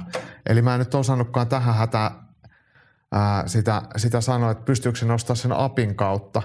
Ja Pohjois-Amerikassahan heillä on ollut pari lähetystä nyt, mitkä on ollut siellä Amazon Primeissa. Ja sen mä ehdin tästä koneelta tarkistamaan, että mulla ei ainakaan Amazon Primeissa näy mitään uh, Onein iltoja mainostettavan, eli, eli en osaa vastata tuohon mitään. Mutta niin, jos joku tietää, oli, niin kertokaa niinku, se ollut niinku nimenomaan Pohjois-Amerikan diili se Amazon? Oli, oli. Oli, oli, mutta ajattelin, että jostain niinku, olisi laajentumassa. En osaa sanoa. Joo, olisihan se kiva, että sitä jostain kamppailun nälkäisille näkisi, mutta nyt meillä ei ole tähän valitettavasti vastausta, kun semmoista ei ole suoraan tullut. Mutta tota, eittämättä, niin. eittämättä kaikki haluaisi nyt tukea ja ostaa. Tässähän on viime päivinä taas ollut esillä tämä Onein omistaja Chatri Sittojang ja hänen firmansa talous. Sen oli, jotkut oli laskenut, oliko Bloody Elbowssa alun perin se juttu, että tai tämä oli siis Onein oma ilmoitus, minkä hän oli niin kuin sinne oman Singaporessa. Singaporen viranomaisille ilmoittanut, että viime vuoden tulos oli, oliko se 110 miljoonaa dollaria tappiollinen ja kumuloituvat tappiot 380 miljoonaa, niin ja Chatri oli nyt sitten ilmoittanut, oliko se Ariel Helvani haastattelussa, että tämä on ihan fake news, että ei tässä Joo. olla ihan just kääntymässä plussan puolella tämä juttu, mutta että tukekaa nyt pientä yrittäjää, ettei sille mene kauhean huonosti. Mutta mun mielestä tämä argumentti, mitä Chatri Siitaton esitti, oli jokseenkin jopa röyhkeän ylimielinen, että hän sanoi, että miten te voitte ajatella, että joku Bloody Elbow kanta, kaltainen, kaltainen media pystyisi antaa asiantuntevaa taloustietoa, että kattokaa mieluummin jotain New York Timesia tai Business Weekia tai, tai, tai Bloombergia, mihin hän, hän on itse antanut sitä haastattelua näistä – mutta sitten samaan aikaan nämä tiedothan on julkisia Singaporessa, mitä verotietoja nyt ikinä onkaan. Et, et, jos ei ne niin, pidä siis paikkaansa, kyse, niin onko hän sitten niinku valehdellut niitä sinne? Saanut. Niin, mutta siis kyse ei ollut siitä, että Bloody Elbow olisi jostain nimettömästä lähteessä saanut, vaan nämä on nimenomaan niin pyytänyt julkisia asiakirjoja viranomaisilta ja siellä lukee One Championshipin oman ilmoituksen mukaan, että ne on tehnyt 110 miljoonaa tappia. Sitten omistaja tulee sanoa, että no ei pidä paikkaansa, että ihan bullshit. Et joko, joko hän kuset, kusetetaan tai hän kusettaa, mutta hän ei tietenkään voi totuutta sanoa ääneen, kun hän ei ole varmaan niin kuin 380 miljoonaa omia rahojaan polttanut, vai jonkun investoijien rahoja mm. höyrytellyt tuossa – takapiipusta ulos, niin niin, ja ensi vuodellekin joo, pitäisi olla rahaa käytettäväksi. Et, et nyt jos niin, sanot, joo, no, aika vituuksen tämä menee, mutta antakaa rahaa.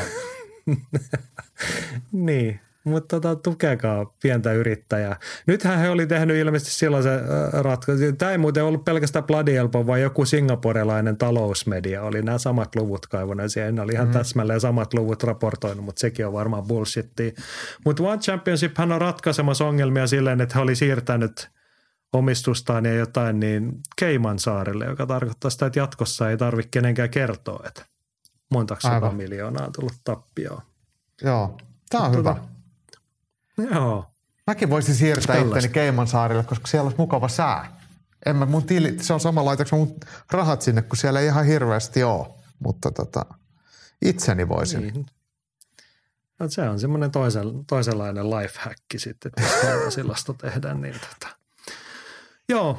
Atte kysyy, että mikä mielipide, kun UFC ilmoitti, että, ei saa, että UFC-ottelijat eivät saa veikata mitään matseja, edes niitä, missä eivät itse ottele. Saa olla sponssina vedonlyöntitoimistot, mutta itse ei saa laittaa rahaa kiinni. Karjula kertoo, että menee nakkikikkailuksi ja Samuli sen kommentoi, että samaan aikaan Karjula kerran bännättiin ylilyönnistä. Sattumaako?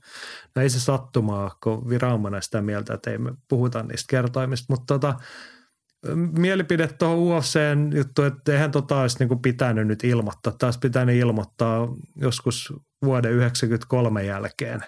Että toi on ihan perusasia ja ollut niin kuin Amerikan urheilumarkkinoilla se, että, niin kuin et sä, et sä niin kuin omaan lajiin liittyen sä et pelaa mitään urheiluvedonlyöntiä, jos mm. sä oot itse asianosainen siinä. Se on ihan peruskauraa muutenkin kuin omien matsien osalta. Toki näitä aina säännöllisesti joku hölmö – on niin kuin ollut ymmärtämättä tai on unohtanut tällaisia asiaa, näitä skandaaleja sitten tulee, mutta tota, Se, että jos joku ottelija on, pelaa omaa voittoaan, niin sehän on oikeastaan niin kuin pienin riski niin kuin siinä mielessä ää, niin kuin sopupelille, että et, et se joudut tekemään jotain sen voiton eteen. Mutta se, että sä pelaat omaa tappioon, niin sähän voit vaan luovuttaa. Varsinkin jos sä olisit vaikka ennakkosuosikki, niin sä voit tehdä aika iso tilin ihan sillä. Et, et, kyllä, et, kyllä. Ja, mutta mut Joo, siis niinku, riskejä, lähipe- riskejä. lähipiiri ei saa myöskään pelata. Ja se on tärkeää mun mielestä, koska se on ihan sama, että kyllähän valmentajalla on sisäpiiritietoja, että hän voi pelata urheilijan puolesta tai yhdessä tai mitä ikinä, tai managerit. Että kyllä tämä on mun mielestä ihan Tämä on hyvä, että tämä nyt uutisoitiin ja hyvä, että se nyt tässä kohtaa edes tehdään. Ja mikä tämä nyt oli tämä, tämä UFC-ottelija, joka niitä vedonlyöntivinkkejä jako, kenestä, äh, James Kraus – niin Krausellahan on oma Discord-serveri, missä hän sitten pelaa muidenkin rahoilla ja tehnyt hyvää tuloa. Ja hän on julkisesti tullut esiin sillä, että hän on tehnyt paremmat rahat vedonlyönnillä kuin ottelemisella tai valmentamisella. Niin, niin samaan aikaan hän manageraa, valmentaa ja järjestää tapahtumia. Niin tässä on erittäin, erittäin härskit eturistiriidat. Et, niin, että sit sun pelata, pitäisi niinku tyytyä siihen, että sä, Just näin, että ei voi niin kuin molemmilla puolilla pöytää, ei vaan voi istua. Riskejä on isoja ja pieniä, mutta et ne on niin, kuin niin rumia ne riskit sitten toteutuessaan tai realismiksi muuttuessaan, että sen takia niihin on kategorinen kielto, mutta et muissa lajeissa tämä on ollut ihan itsestäänselvyys niin kuin vuosikymmeniä tai niin kauan varmaan kuin nykymallista urheiluvedonlyöntiä tuollaisena bisneksen alana on ollut olemassa. Niin. Mm. Niin, niin. Mutta UFC pääsi kärryyn nyt ja sitten 2022. Hyvä näin. Pikkuhiljaa. Joo, Jan Arnikoivu pisti meille kuvaa Ruotsin vapaatteluliiton postaksi, että onko Ruotsimaalta jotain tietoa ja tiivistettynä siinä oli Ruotsin vapaatteluliitto tiedotteli tuossa muutama päivä sitten, että mainikas All Stars Training Center ja heidän kilpailijansa ja on suljettu tästä Ruotsin amatööripuolen MMA-liikasta toistaiseksi ja syy oli jotenkin vähän epämääräisesti todetettuna niin kuin toistuva huono käytös. Joo, uhkailu. Ole, mä, joo, mäkin koitin kysellä, ei ole niin kuin – sen tarkempaa lisätietoa muuta kuin tämä on niin kuin pidempään jatkunutta ja muuta, mutta en, en tiedä niin kuin kenestä ja mistä on kyse, mutta et vaikea uskoa, että siellä nyt on niin kuin amatöörikisoissa isommat starat käynyt spedeilemässä. Niin, siis voisin vaikka väittää, että esimerkiksi vaikka Alexander Gustafsson ei ole missään Ruotsin liigassa uhkailemassa tuomareita tai ottelijoita tai mitään tällaista. Et, et, siellä on varmaan sitten paikallisia kuumakalleja sitten – ollut valmentamassa tai toimitsijoina tai ottelijoina ja mäkään en tosiaan tiedä. Odotan, että, että Ruotsin maalta tulee lisätietoa tähän, mutta, mutta kyllä sanotaan, että kun tuntee ruotsalaisia vapaattelutoimijoita All-Starin puolelta ja tuntee myös paljon sitten niitä maajoukkuetoimijoita, niin siellä on ihan järkevää porukkaa kyllä. Et, et tuskin tähän nyt ihan kevyesti yhden tapahtuman takia lähdetty, että joku on vaikka näyttänyt keskari jollekin toimittajalle tai, tai toimitsijalle tai tuomarille tai että siellä on varmaan toistuvia rikkeitä sitten samasta aiheesta tehty ja, ja se on kyllä tosi surullista. Ja kyllähän siinä, ää, mä ymmärrän, että näin toimitaan, mutta siinä hävii sitten yksittäiset urheilijat, jotka ei itse esimerkiksi ole rikkonut mitään sääntöjä. Ja siitä hävii, hävii sitten niin lajikenttä sille, että parhaat ei välttämättä pääse ottelemaan. Mutta kyllähän mun mielestä yhteiset säännöt, pelisäännöt, hyvät käytöstavat ja tällaista pitäisi olla itsestään selvät. Jos, jos vaikka urheilijoiden taustalla olevat valmentajat, puuhamiehet ja he ei osaa käyttäytyä, niin he voisivat sitten lähteä pois lajin parista. Joo, itse asiassa nyt jäin juuri lukemaan, että tulin katsoneeksi, että olenko saanut kyselyihin vastausta, niin kyllä täällä tota, niin kuin muutakin niin kuin huonokäytöstä tämmöistä niin kuin, no sen tarkemmin yksityiskohtia kun ei ole, mutta että niin kuin väärinkäytöksiä siinä, että niin kuin, miten noissa tapahtumissa toimitaan ja muuta. Ja sitten huonoa käytettä käytöstä. Ei, ei kuulemma mitään niin kuin yksittäistä isoa, vaan niin kuin toistuvaa sellaista. Niin kuin voi kuvitella, että ruotsalaiseen tapaan on diskuteerattu ja huomautettu kohteliaasti. Jos se asiat korjannut, niin kyllä ruotsalaisetkin sitten osaa jämttejä olla. Mm, ja mm. silleen niin kuin puhutaan toistuvasti, niin sehän mikä tässä taas niin kuin muistuu mieleen, kun kävin sitten katsomassa, että mikä on homman nimi, niin Ruotsin vapaatteluliitossa katsoin, niin tämä on kyllä hieno asia tämä heidän MMA-liiga. Että nyt tota, tämä, minkä jälkeen tämä nyt niin kuin tuli tämä päätös, niin edellinen uutinen ennen sitä tai tuoreen tieto siellä oli, että niin kuin kahdeksannen osakilpailun jälkeen ne tilanteet, siellä on oikeasti ollut, ja niitä on ihan valtavasti kymmeniä ottelijoita käynyt ottelemassa ja sitten heille kertyy niin pisteitä näistä suoritusta ja saleille tietysti myös, mutta et todella hieno toi kilpailusysteemi. Ja ennen kaikkea, kun mekin ollaan toist, joskus tässä puhuttu, että meneekö ruotsalaisella vapaattelulla nyt vähän heikosti, kun staroilla menee, mutta et siellä on kyllä tuo ruohonjuuritaso on kunnossa. Et sieltä on massaa tulossa. Ja voisin kuvitella, että se johtaa siihen, että jossain kohtaa sieltä tulee taas pinnalle uusia ammattilaisottelijoita. Totta kai, totta kai. Mutta sitten niin mä en tiedä ihan, että onko heillä junioritoiminta ja ehkä ihan samanlaista mitä Suomesta. Onko siellä sitten niin, että siellä ei vaikka junnut saa otella? Ruotsisen lainsäädäntö on ollut, ollut aikoinaan kuitenkin aika ankara vapaattelu kohtaan, niin voiko siellä sitten olla jotain tämmöistä? Suomessa on itse asiassa junnutoiminta on kuitenkin, vaikka Suomessa kaikki on pientä, mutta junnutoiminta on kohtuullisen aktiivista, mikä on myös tärkeää. Joo, en ole muuten huomannut tota ajatella, mutta voisin kuvitella, että se on juurikin noin, että Ruotsissa ei alaikäisten tarvi paljon käydä häkissä ottelemassa. Et, et. Mutta mielenkiinnolla että varmaan kuullaan tuosta lisää kyllä Ruotsin keissistä jossain kohtaa. Voisin kuvitella, että siitä – Ruotsissakin joku kertoo tai vähintään kuulemme sitten tarkempaa detaljia, mutta ei, ei ole mitään, mistään yksittäisestä insidenssistä siis kyse siellä. Mm. Joo. Sitten siirrymme sujuvasti tekniikkakorneriin, jossa ei ole normaalisti poiketen ö, Samulin kysymys, vaan on Masalta nimimerkillä muumijujutsua treenaamassa käynyt henkilö. Ja kysymys kuuluu, nyt on Jaakko sulle vaikea kysymys. Kun joku puristaa päästä ja sitten toinen taputtaa ja sanoo perään perinteisesti, että se oli kränkki, niin onko sillä oikeasti väliä, oliko se kränkki vai kuristus? Niin, enpä tiedä. Siis näähän on mulla vähän itselleni vieraita. Jaha, täällähän se on puhelin meikäläisen, mutta mähän lyön sille luurin korvaa. Turha tänne tulla soittelemaan. Niin, niin tota, toi, että toi on vähän niin kuin BJJ-skenen juttu, eli, eli oikein tehty kuristus, no puhelin ei lakkaa soimasta, oikein tehty kuristus, niin, niin senhän ei pitäisi vääntää niskaa, vaan sen pitäisi tulla silleen vailla voimaa hengitysteitä tai valtimoita puristaan ja sen, se sitten – aiheuttaa sen taputuksen. Ja sitten taas kun tehdään voimalla huonolla tekniikalla, niin se vääntää niskan solmuun ja happi kulkee, mutta pää tuntuu katkeavan, niin sitten siihen voi sanoa, että hei, toi ei ollut kuristus, se kränkkäs. Ja, ja tota, mut, mut, sama se, mihin sitä taputtaa, varsinkin vapaa-ottelussa, että jos, jos on sääntöjen mukainen tekniikka, niin, niin eihän siinä ole mitään, mitään epäselvää. Mutta tota, harvemmin, harvemmin onneksi itse on kuullut, tota, ehkä se osittain johtuu siitä, että en osaa kuristaa, niin sitten se ei ole niin harvoin johtaa tuollaiseen tilanteeseen. Ja harvemmin käyt ju- jujutsua. Liittyykö tämä jotenkin niin kuin lajikulttuuriin myöskin? Että Kyllä se varmaan liittyy, ja, ja tota, mutta mut, mut, niin, mä en ole niin, niin sisällä tuossa lajikulttuurissa, mä valitettavasti osaa sitten kaikkia nyansseja Niin, mä- mä mietin, DJ-skenestä sanoa. perusongelma on se, että perusongelma on se, että on päänsä jättänyt sinne puristeltavaksi.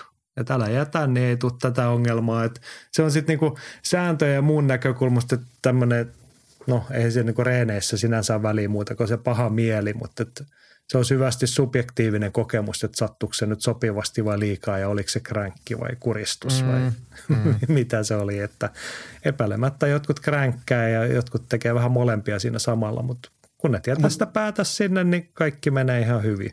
Mutta jos nyt otetaan silleen niin semmoinen, semmoinen tota, että jos jotain hyödyllistä, mitä voisi miettiä, niin, niin kun harjoitellaan kuristuksia, niin jotta sä voit oppia sen niin optimaalisen kuristustekniikan, mikä toimii parhaiten. Itse en kos- osaa niitä yhtään, en, enkä tule varmaan koskaan oppimaankaan. Mutta mut teoriassa, kun sä teet ne hitaasti ja tarpeeksi kevyesti, niin sä opit laittamaan ne kuristukset kohdilleen. Ja liian usein niissä sitten testoillaan ja runtataan voimalla, jolloin se ei kurista, eikä se sitten välttämättä kränkkääkään. Ja sitten sä hätiköit ja poltat omat kädet loppuun puristamalla ilman, että se tuottaa haluttua lopputulemaa. Eli harjoiteltaessa niin on, on, on syytä, syytä sitten ottaa mieluummin ihan iisisti ja rauhallisesti niiden kanssa, niin sitten sit sen oppii. Joo, siinä oli viisata sanoa viisaasti ja rauhallisesti ja maltilla reenaatte näitä, niin ei tule kränkättyä, vaan tulee kuristua ja oppii sen sitten. No niin, nyt on tärkeä ohjelma-osio jälleen, nimittäin Masan leffakorneri. On tämmöinen poikkeuksellinen. Ma- Matti on tässä hoitaa niin kuin toistenkin ruutua välillä näköjään. Mutta tämä on tärkeä aihe. Matti pohti, että nyt kun tulee uusi kotimainen punttikomedia-elokuva, niin voisiko tehdä myös kotimaisen jujutsu-elokuvan? Siinä ukkoutunut jääkiekkoa harrastanut perheenisä joutuisi käsittelemään suhdettaan läheisyyteen, kosketukseen ja tappioon. Elokuva huipentuisi eeppiseen kokonaan suljetussa kardissa käytävään valkovoisten Masters-luokan raskaansarjan finaaliin. Ja Jarko tuohon lisää tähän skenaarioon, että eeppisen musiikin soidessa sankarimme voittaa, kun toisella on yksi passiivisuusvaroitus matsissa. Meni, menisitkö katsomaan? Äh, Mun mielestä tämä vaatisi myös sitä, että se kestäisi ihan helvetin kauan silleen, että, että tulisi nälkä ja rupeisi pissattaa ja itkettää ja se ei millään lopu. En menisi, Okei. mutta tämä on hieno idea. Et meni. Mut Ja hei, kyllä mä menisin. Kyllähän suomalaista kamppailukulttuuria pitää tukea. Kyllä, kyllä. Kyllä me jujutsu-komedia mentäisiin ilman muuta katsomaan. Mutta meinaatko mennä punttikomedia-niminen Raina tulee viikonloppuna ensi iltaan? No, Aiotko mä- mennä katsomaan? No siis en ainakaan tänä viikonloppuna, mutta mä näin kyllä mainoksen siitä, siitä tota, elokuvasta jossain YouTubessa varmaan. Ja ihan hauskaa. Tämmöistä, tämmöistä tota, aihepiiriä ei suomalaisessa elokuvassa mun mielestä ole ihan hirveästi ollut, niin toisaalta tämä voi olla ihan mukava. Joo, siis tämä, jos sen verran niin tausta, jos joku ei ole kuullut tai nähnyt, itsekin joudun googlaamaan, niin tässä siis Iina Kuustonen esittää jotain elämänmuutosta tekevää ihmistä, joka ryhtyy bikini-fitness-kilpailijaksi. Ja oli tehnyt kunnioitettava tempu. Hän oli reenannut itsensä sellaisen kuntoon, että hän ei ole käyttänyt stunttia eikä body doubleia tässä, vaan on tehnyt itse ne kaikki fitnesskohtaukset myös. Aika kova juttu, mutta tästä tuli mieleen, että jos me nyt tehtäisiin se ja saataisiin se suomalainen jujutsu-elokuva, niin eikö Iina Kuustonen voisi mieluummin olla se lätkäisän tilalla Mm. pääosassa siinäkin? Kun sitten se vaihtoehto on kuitenkin, että siinä, siinä on Sami Hedberg, niin, niin tota, ehkä mieluummin me otetaan siinä Kuustonen. Ja sitten taas, jos se olisi Sami Hedberg, niin tässä olisi miehiä, niin sittenhän siinä on pakko olla myös Mikko Leppilampi luultavasti. Ja he ei ole edes saman painoluokan ukkoja, niin sitten sit tulisi niinku kiusallista. Iina Kuustonen, voitko tehdä jujutsu-komedian meille? Joo, tai vapautteluelokuvan. Mutta siis jos nyt ajatellaan, että suomalainen kamppailurheilu naisten puolella on erittäin vahvaa ja voinut hyvin pitkän aikaa, niin miksei se voisi olla jujutsua, nyrkkeilyä, mitä ikinä. Että kyllähän joku tällainen voisi olla ihan mielenkiintoinen tulokulma. Joo. Masalla vielä yksi hyvä puoli. Elokuvan hyvä puoli voisi olla, että Suomi saisi oman Tom Hardin, eli näyttelijäkuuluisuuden, joka käy salaa kisaamassa pappasarjoissa. tästähän oli se kuukausi pari sitten, kun Tomppa Hardy oli, hän on siis johonkin leffarooliin joskus kamppailua reenannut ja nyt hän on kymmenen vuotta jujutsua reenannut sitten – pitkään. Hän oli jotkut alueelliset kisat Briteissä voittanut. Oliko hän niin, se on käynyt useen, useampiakin kilpailua käynyt. Ja hän on ihan ilmoittautunut, mä en muista mikä Tom Hardin oikea etunimi, sanotaan vaikka, että se on Stefan Hardy tai joku tällainen, että ihan omalla nimellään sinne mennyt ja, mm. ja, ja tota, ihan, ihan asiallisesti pärjännyt. Että, ja ilmeisesti myös ollut ihan pidetty kilpakumppani, että ei ole mitään siellä sitten pööpöille mitään, mitään tai starailu mitään, niin siitä on helppo sitten – antaa pointseja. Mutta olisihan se komeeta, jos Sami Hedberg tai Iima, Iina Kuustonen kävisi Jujutsu SM-kisoissa voittamassa. No olisi se. Kyllä se, olisi se hienoa. Ja kyllä me saataisiin varmaan sitten iltapäivälehtiin otsikoita. Niin, rajua toimintaa. Hmm. Joo, mutta tota, tukekaa kotimaista kulttuuria, käykää katsomassa punttikomedia ja jos tiedätte jonkun massimiehen tai naisen, niin – hommatkaa rahoitus sille Jujutsu Komedia. Masalla oli tuossa käsikirjoituksen aihio jo valmiina. Että. Vähän sitä pitäisi ehkä sinne... terävöittää. No en tiedä, onko se nyt välttämätöntä sitten. Tämä oli ihan tässä aika hyvä aihe. Onhan jotain inhimillistä draamaa ja perhe- ja rakkauskuvioita sinne, niin hyvä siitä tulee. Just no niin, mutta hei onhan meillä nyt sitten vielä Andresin leffakorneri myös. Yes. Jos joku nyt pelästyy, että nyt on meillä on vaan Masan leffakorneri, vaikka se oli niinku ihan priimaluokkaa. Mutta et viime viikolla Andresin leffakornerissa alkoi top 5 maailman parhaat kamppailudokkarit. Silloin tuli Netflixiltä löytynyt Team Foxcatcher. Katsoitko sen muuten jo? Uhkasit En ole ehtinyt vielä katsoa, mutta, mutta mä pyrin katsoa sen täällä. Mä luulen, että mulla on aikaa nyt, nyt sivistää itseäni. No niin, Hyvä, hyvä. Nyt ollaan lista siellä neljä ja Andres pohjistaa, että on ehkä listan traagisin tarina kyseessä. Ja nelos siellä siis on dokumentti nimeltä Assault in the Ring. Vuonna 1923 kesäkuussa käytiin mestaruusottelu Roberto Duranin ja Davy Mooren välillä, mutta huomio kiinnittyi alakorttiin ja Luis Resto vs. Billy Collins Jr. väliseen otteluun. Collins Jr. oli nouseva nimi ja rekordi oli täydellinen. Vastaan asettui Luis Resto, joka taas oli mitään sanomaton journeyman. Kaikkien yllätykseksi ottelu päättyi Reston ylikävelyyn, kunnes alettiin hanskoja tutkimaan. En viitsi tarinaa jatkaa, koska siitä tämä dokkari vasta alkaa. Sen verran sanon, että Panama Louis häärii homman taustalla. Googlettakaa mies, niin tiedätte millaisesta niljakkeesta on kyse. Heron jestas, mikä dokkaria täytyy myöntää, että teki todella pahaa Collins Juniorin puolesta. Kukaan ei olisi ansainnut tu- tulla tuollaisen kierroulun kohteeksi. Taas kerran True Crimein ja nyrkkeilyn ystäville must kamaa löytyy muun muassa YouTubesta. Mulla ihan uusi tuttavuus, mutta tähän täytyy ehkä sitten kaivaa YouTubesta vaikka esiin. Joo, joo siis tämä ehdottomasti muuten pitää katsoa. Mäkään en ole tästä kuullut, mutta, mutta, tota, mutta, mutta toi – tämähän liittyy sitten noihin, noihin käsi, käsiteippauksiin ja hanskoihin, jos en ihan väärin tämä tarinaa Joo. muista. Mutta mielenkiintoista sivistäkää itseänne, mutta tota, mä ainakin aion katsoa heti, kun löytyy vaan aikaa. Sitten tietenkin Andresin leffakornerissa on pikku top kolmonen. Ja se tulee siitä, että nyrkkeilykässä sattuu ja tapahtuu vaikka mitä, tragedioita ei ole säästetty, joten tässä on top kolme tragediat nyrkkeilykehässä. Kolmosena Janet Zacharias Sabatta vastaan Marie-Pierre Hall. 2021 käyty ottelu sai traagisen päätöksen, kun Zapatta tuli todella tylysti tyrmätyksi. Menetti tajuntansa ja kuoli viisi päivää myöhemmin sairaalassa. Zapatta oli vasta 18-vuotias. Muistelin, kun ollaan puhuttu tämän, tästä silloin. On. Tämä on näitä tuoreempia Joo. kehäkuolemia todella surullinen nuoren ottelijan kuolema. Tai kaikki ne on iästä riippumatta yhtä surullisia tietenkin aina.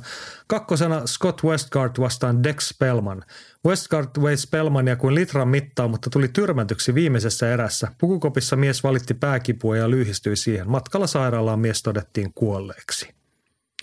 Tässä ei Joo. ollut nyt ajankohtaa, mutta jotenkin soittaa kelloja kyllä tämmöinen. Mutta mut nämä on usein, siis näitä yhdistää näitä, monesti näitä ke- nyrkkeilykehissä tapahtuneita – tragedioita, jos ei ne välttämättä johda, vielä kuolemaan, mutta kuitenkin niin kuin milloin ei haivoihin sattuu jotain, niin on usein otteluja, mitkä menee aika pitkälle ja, ja tulee toistuvia osumia tai lattialyöntejä. Sille ei se ole väliä, kumpi se voittaa, mutta silleen, että, että se, se toistot on pahempi kuin se yksittäinen osuma.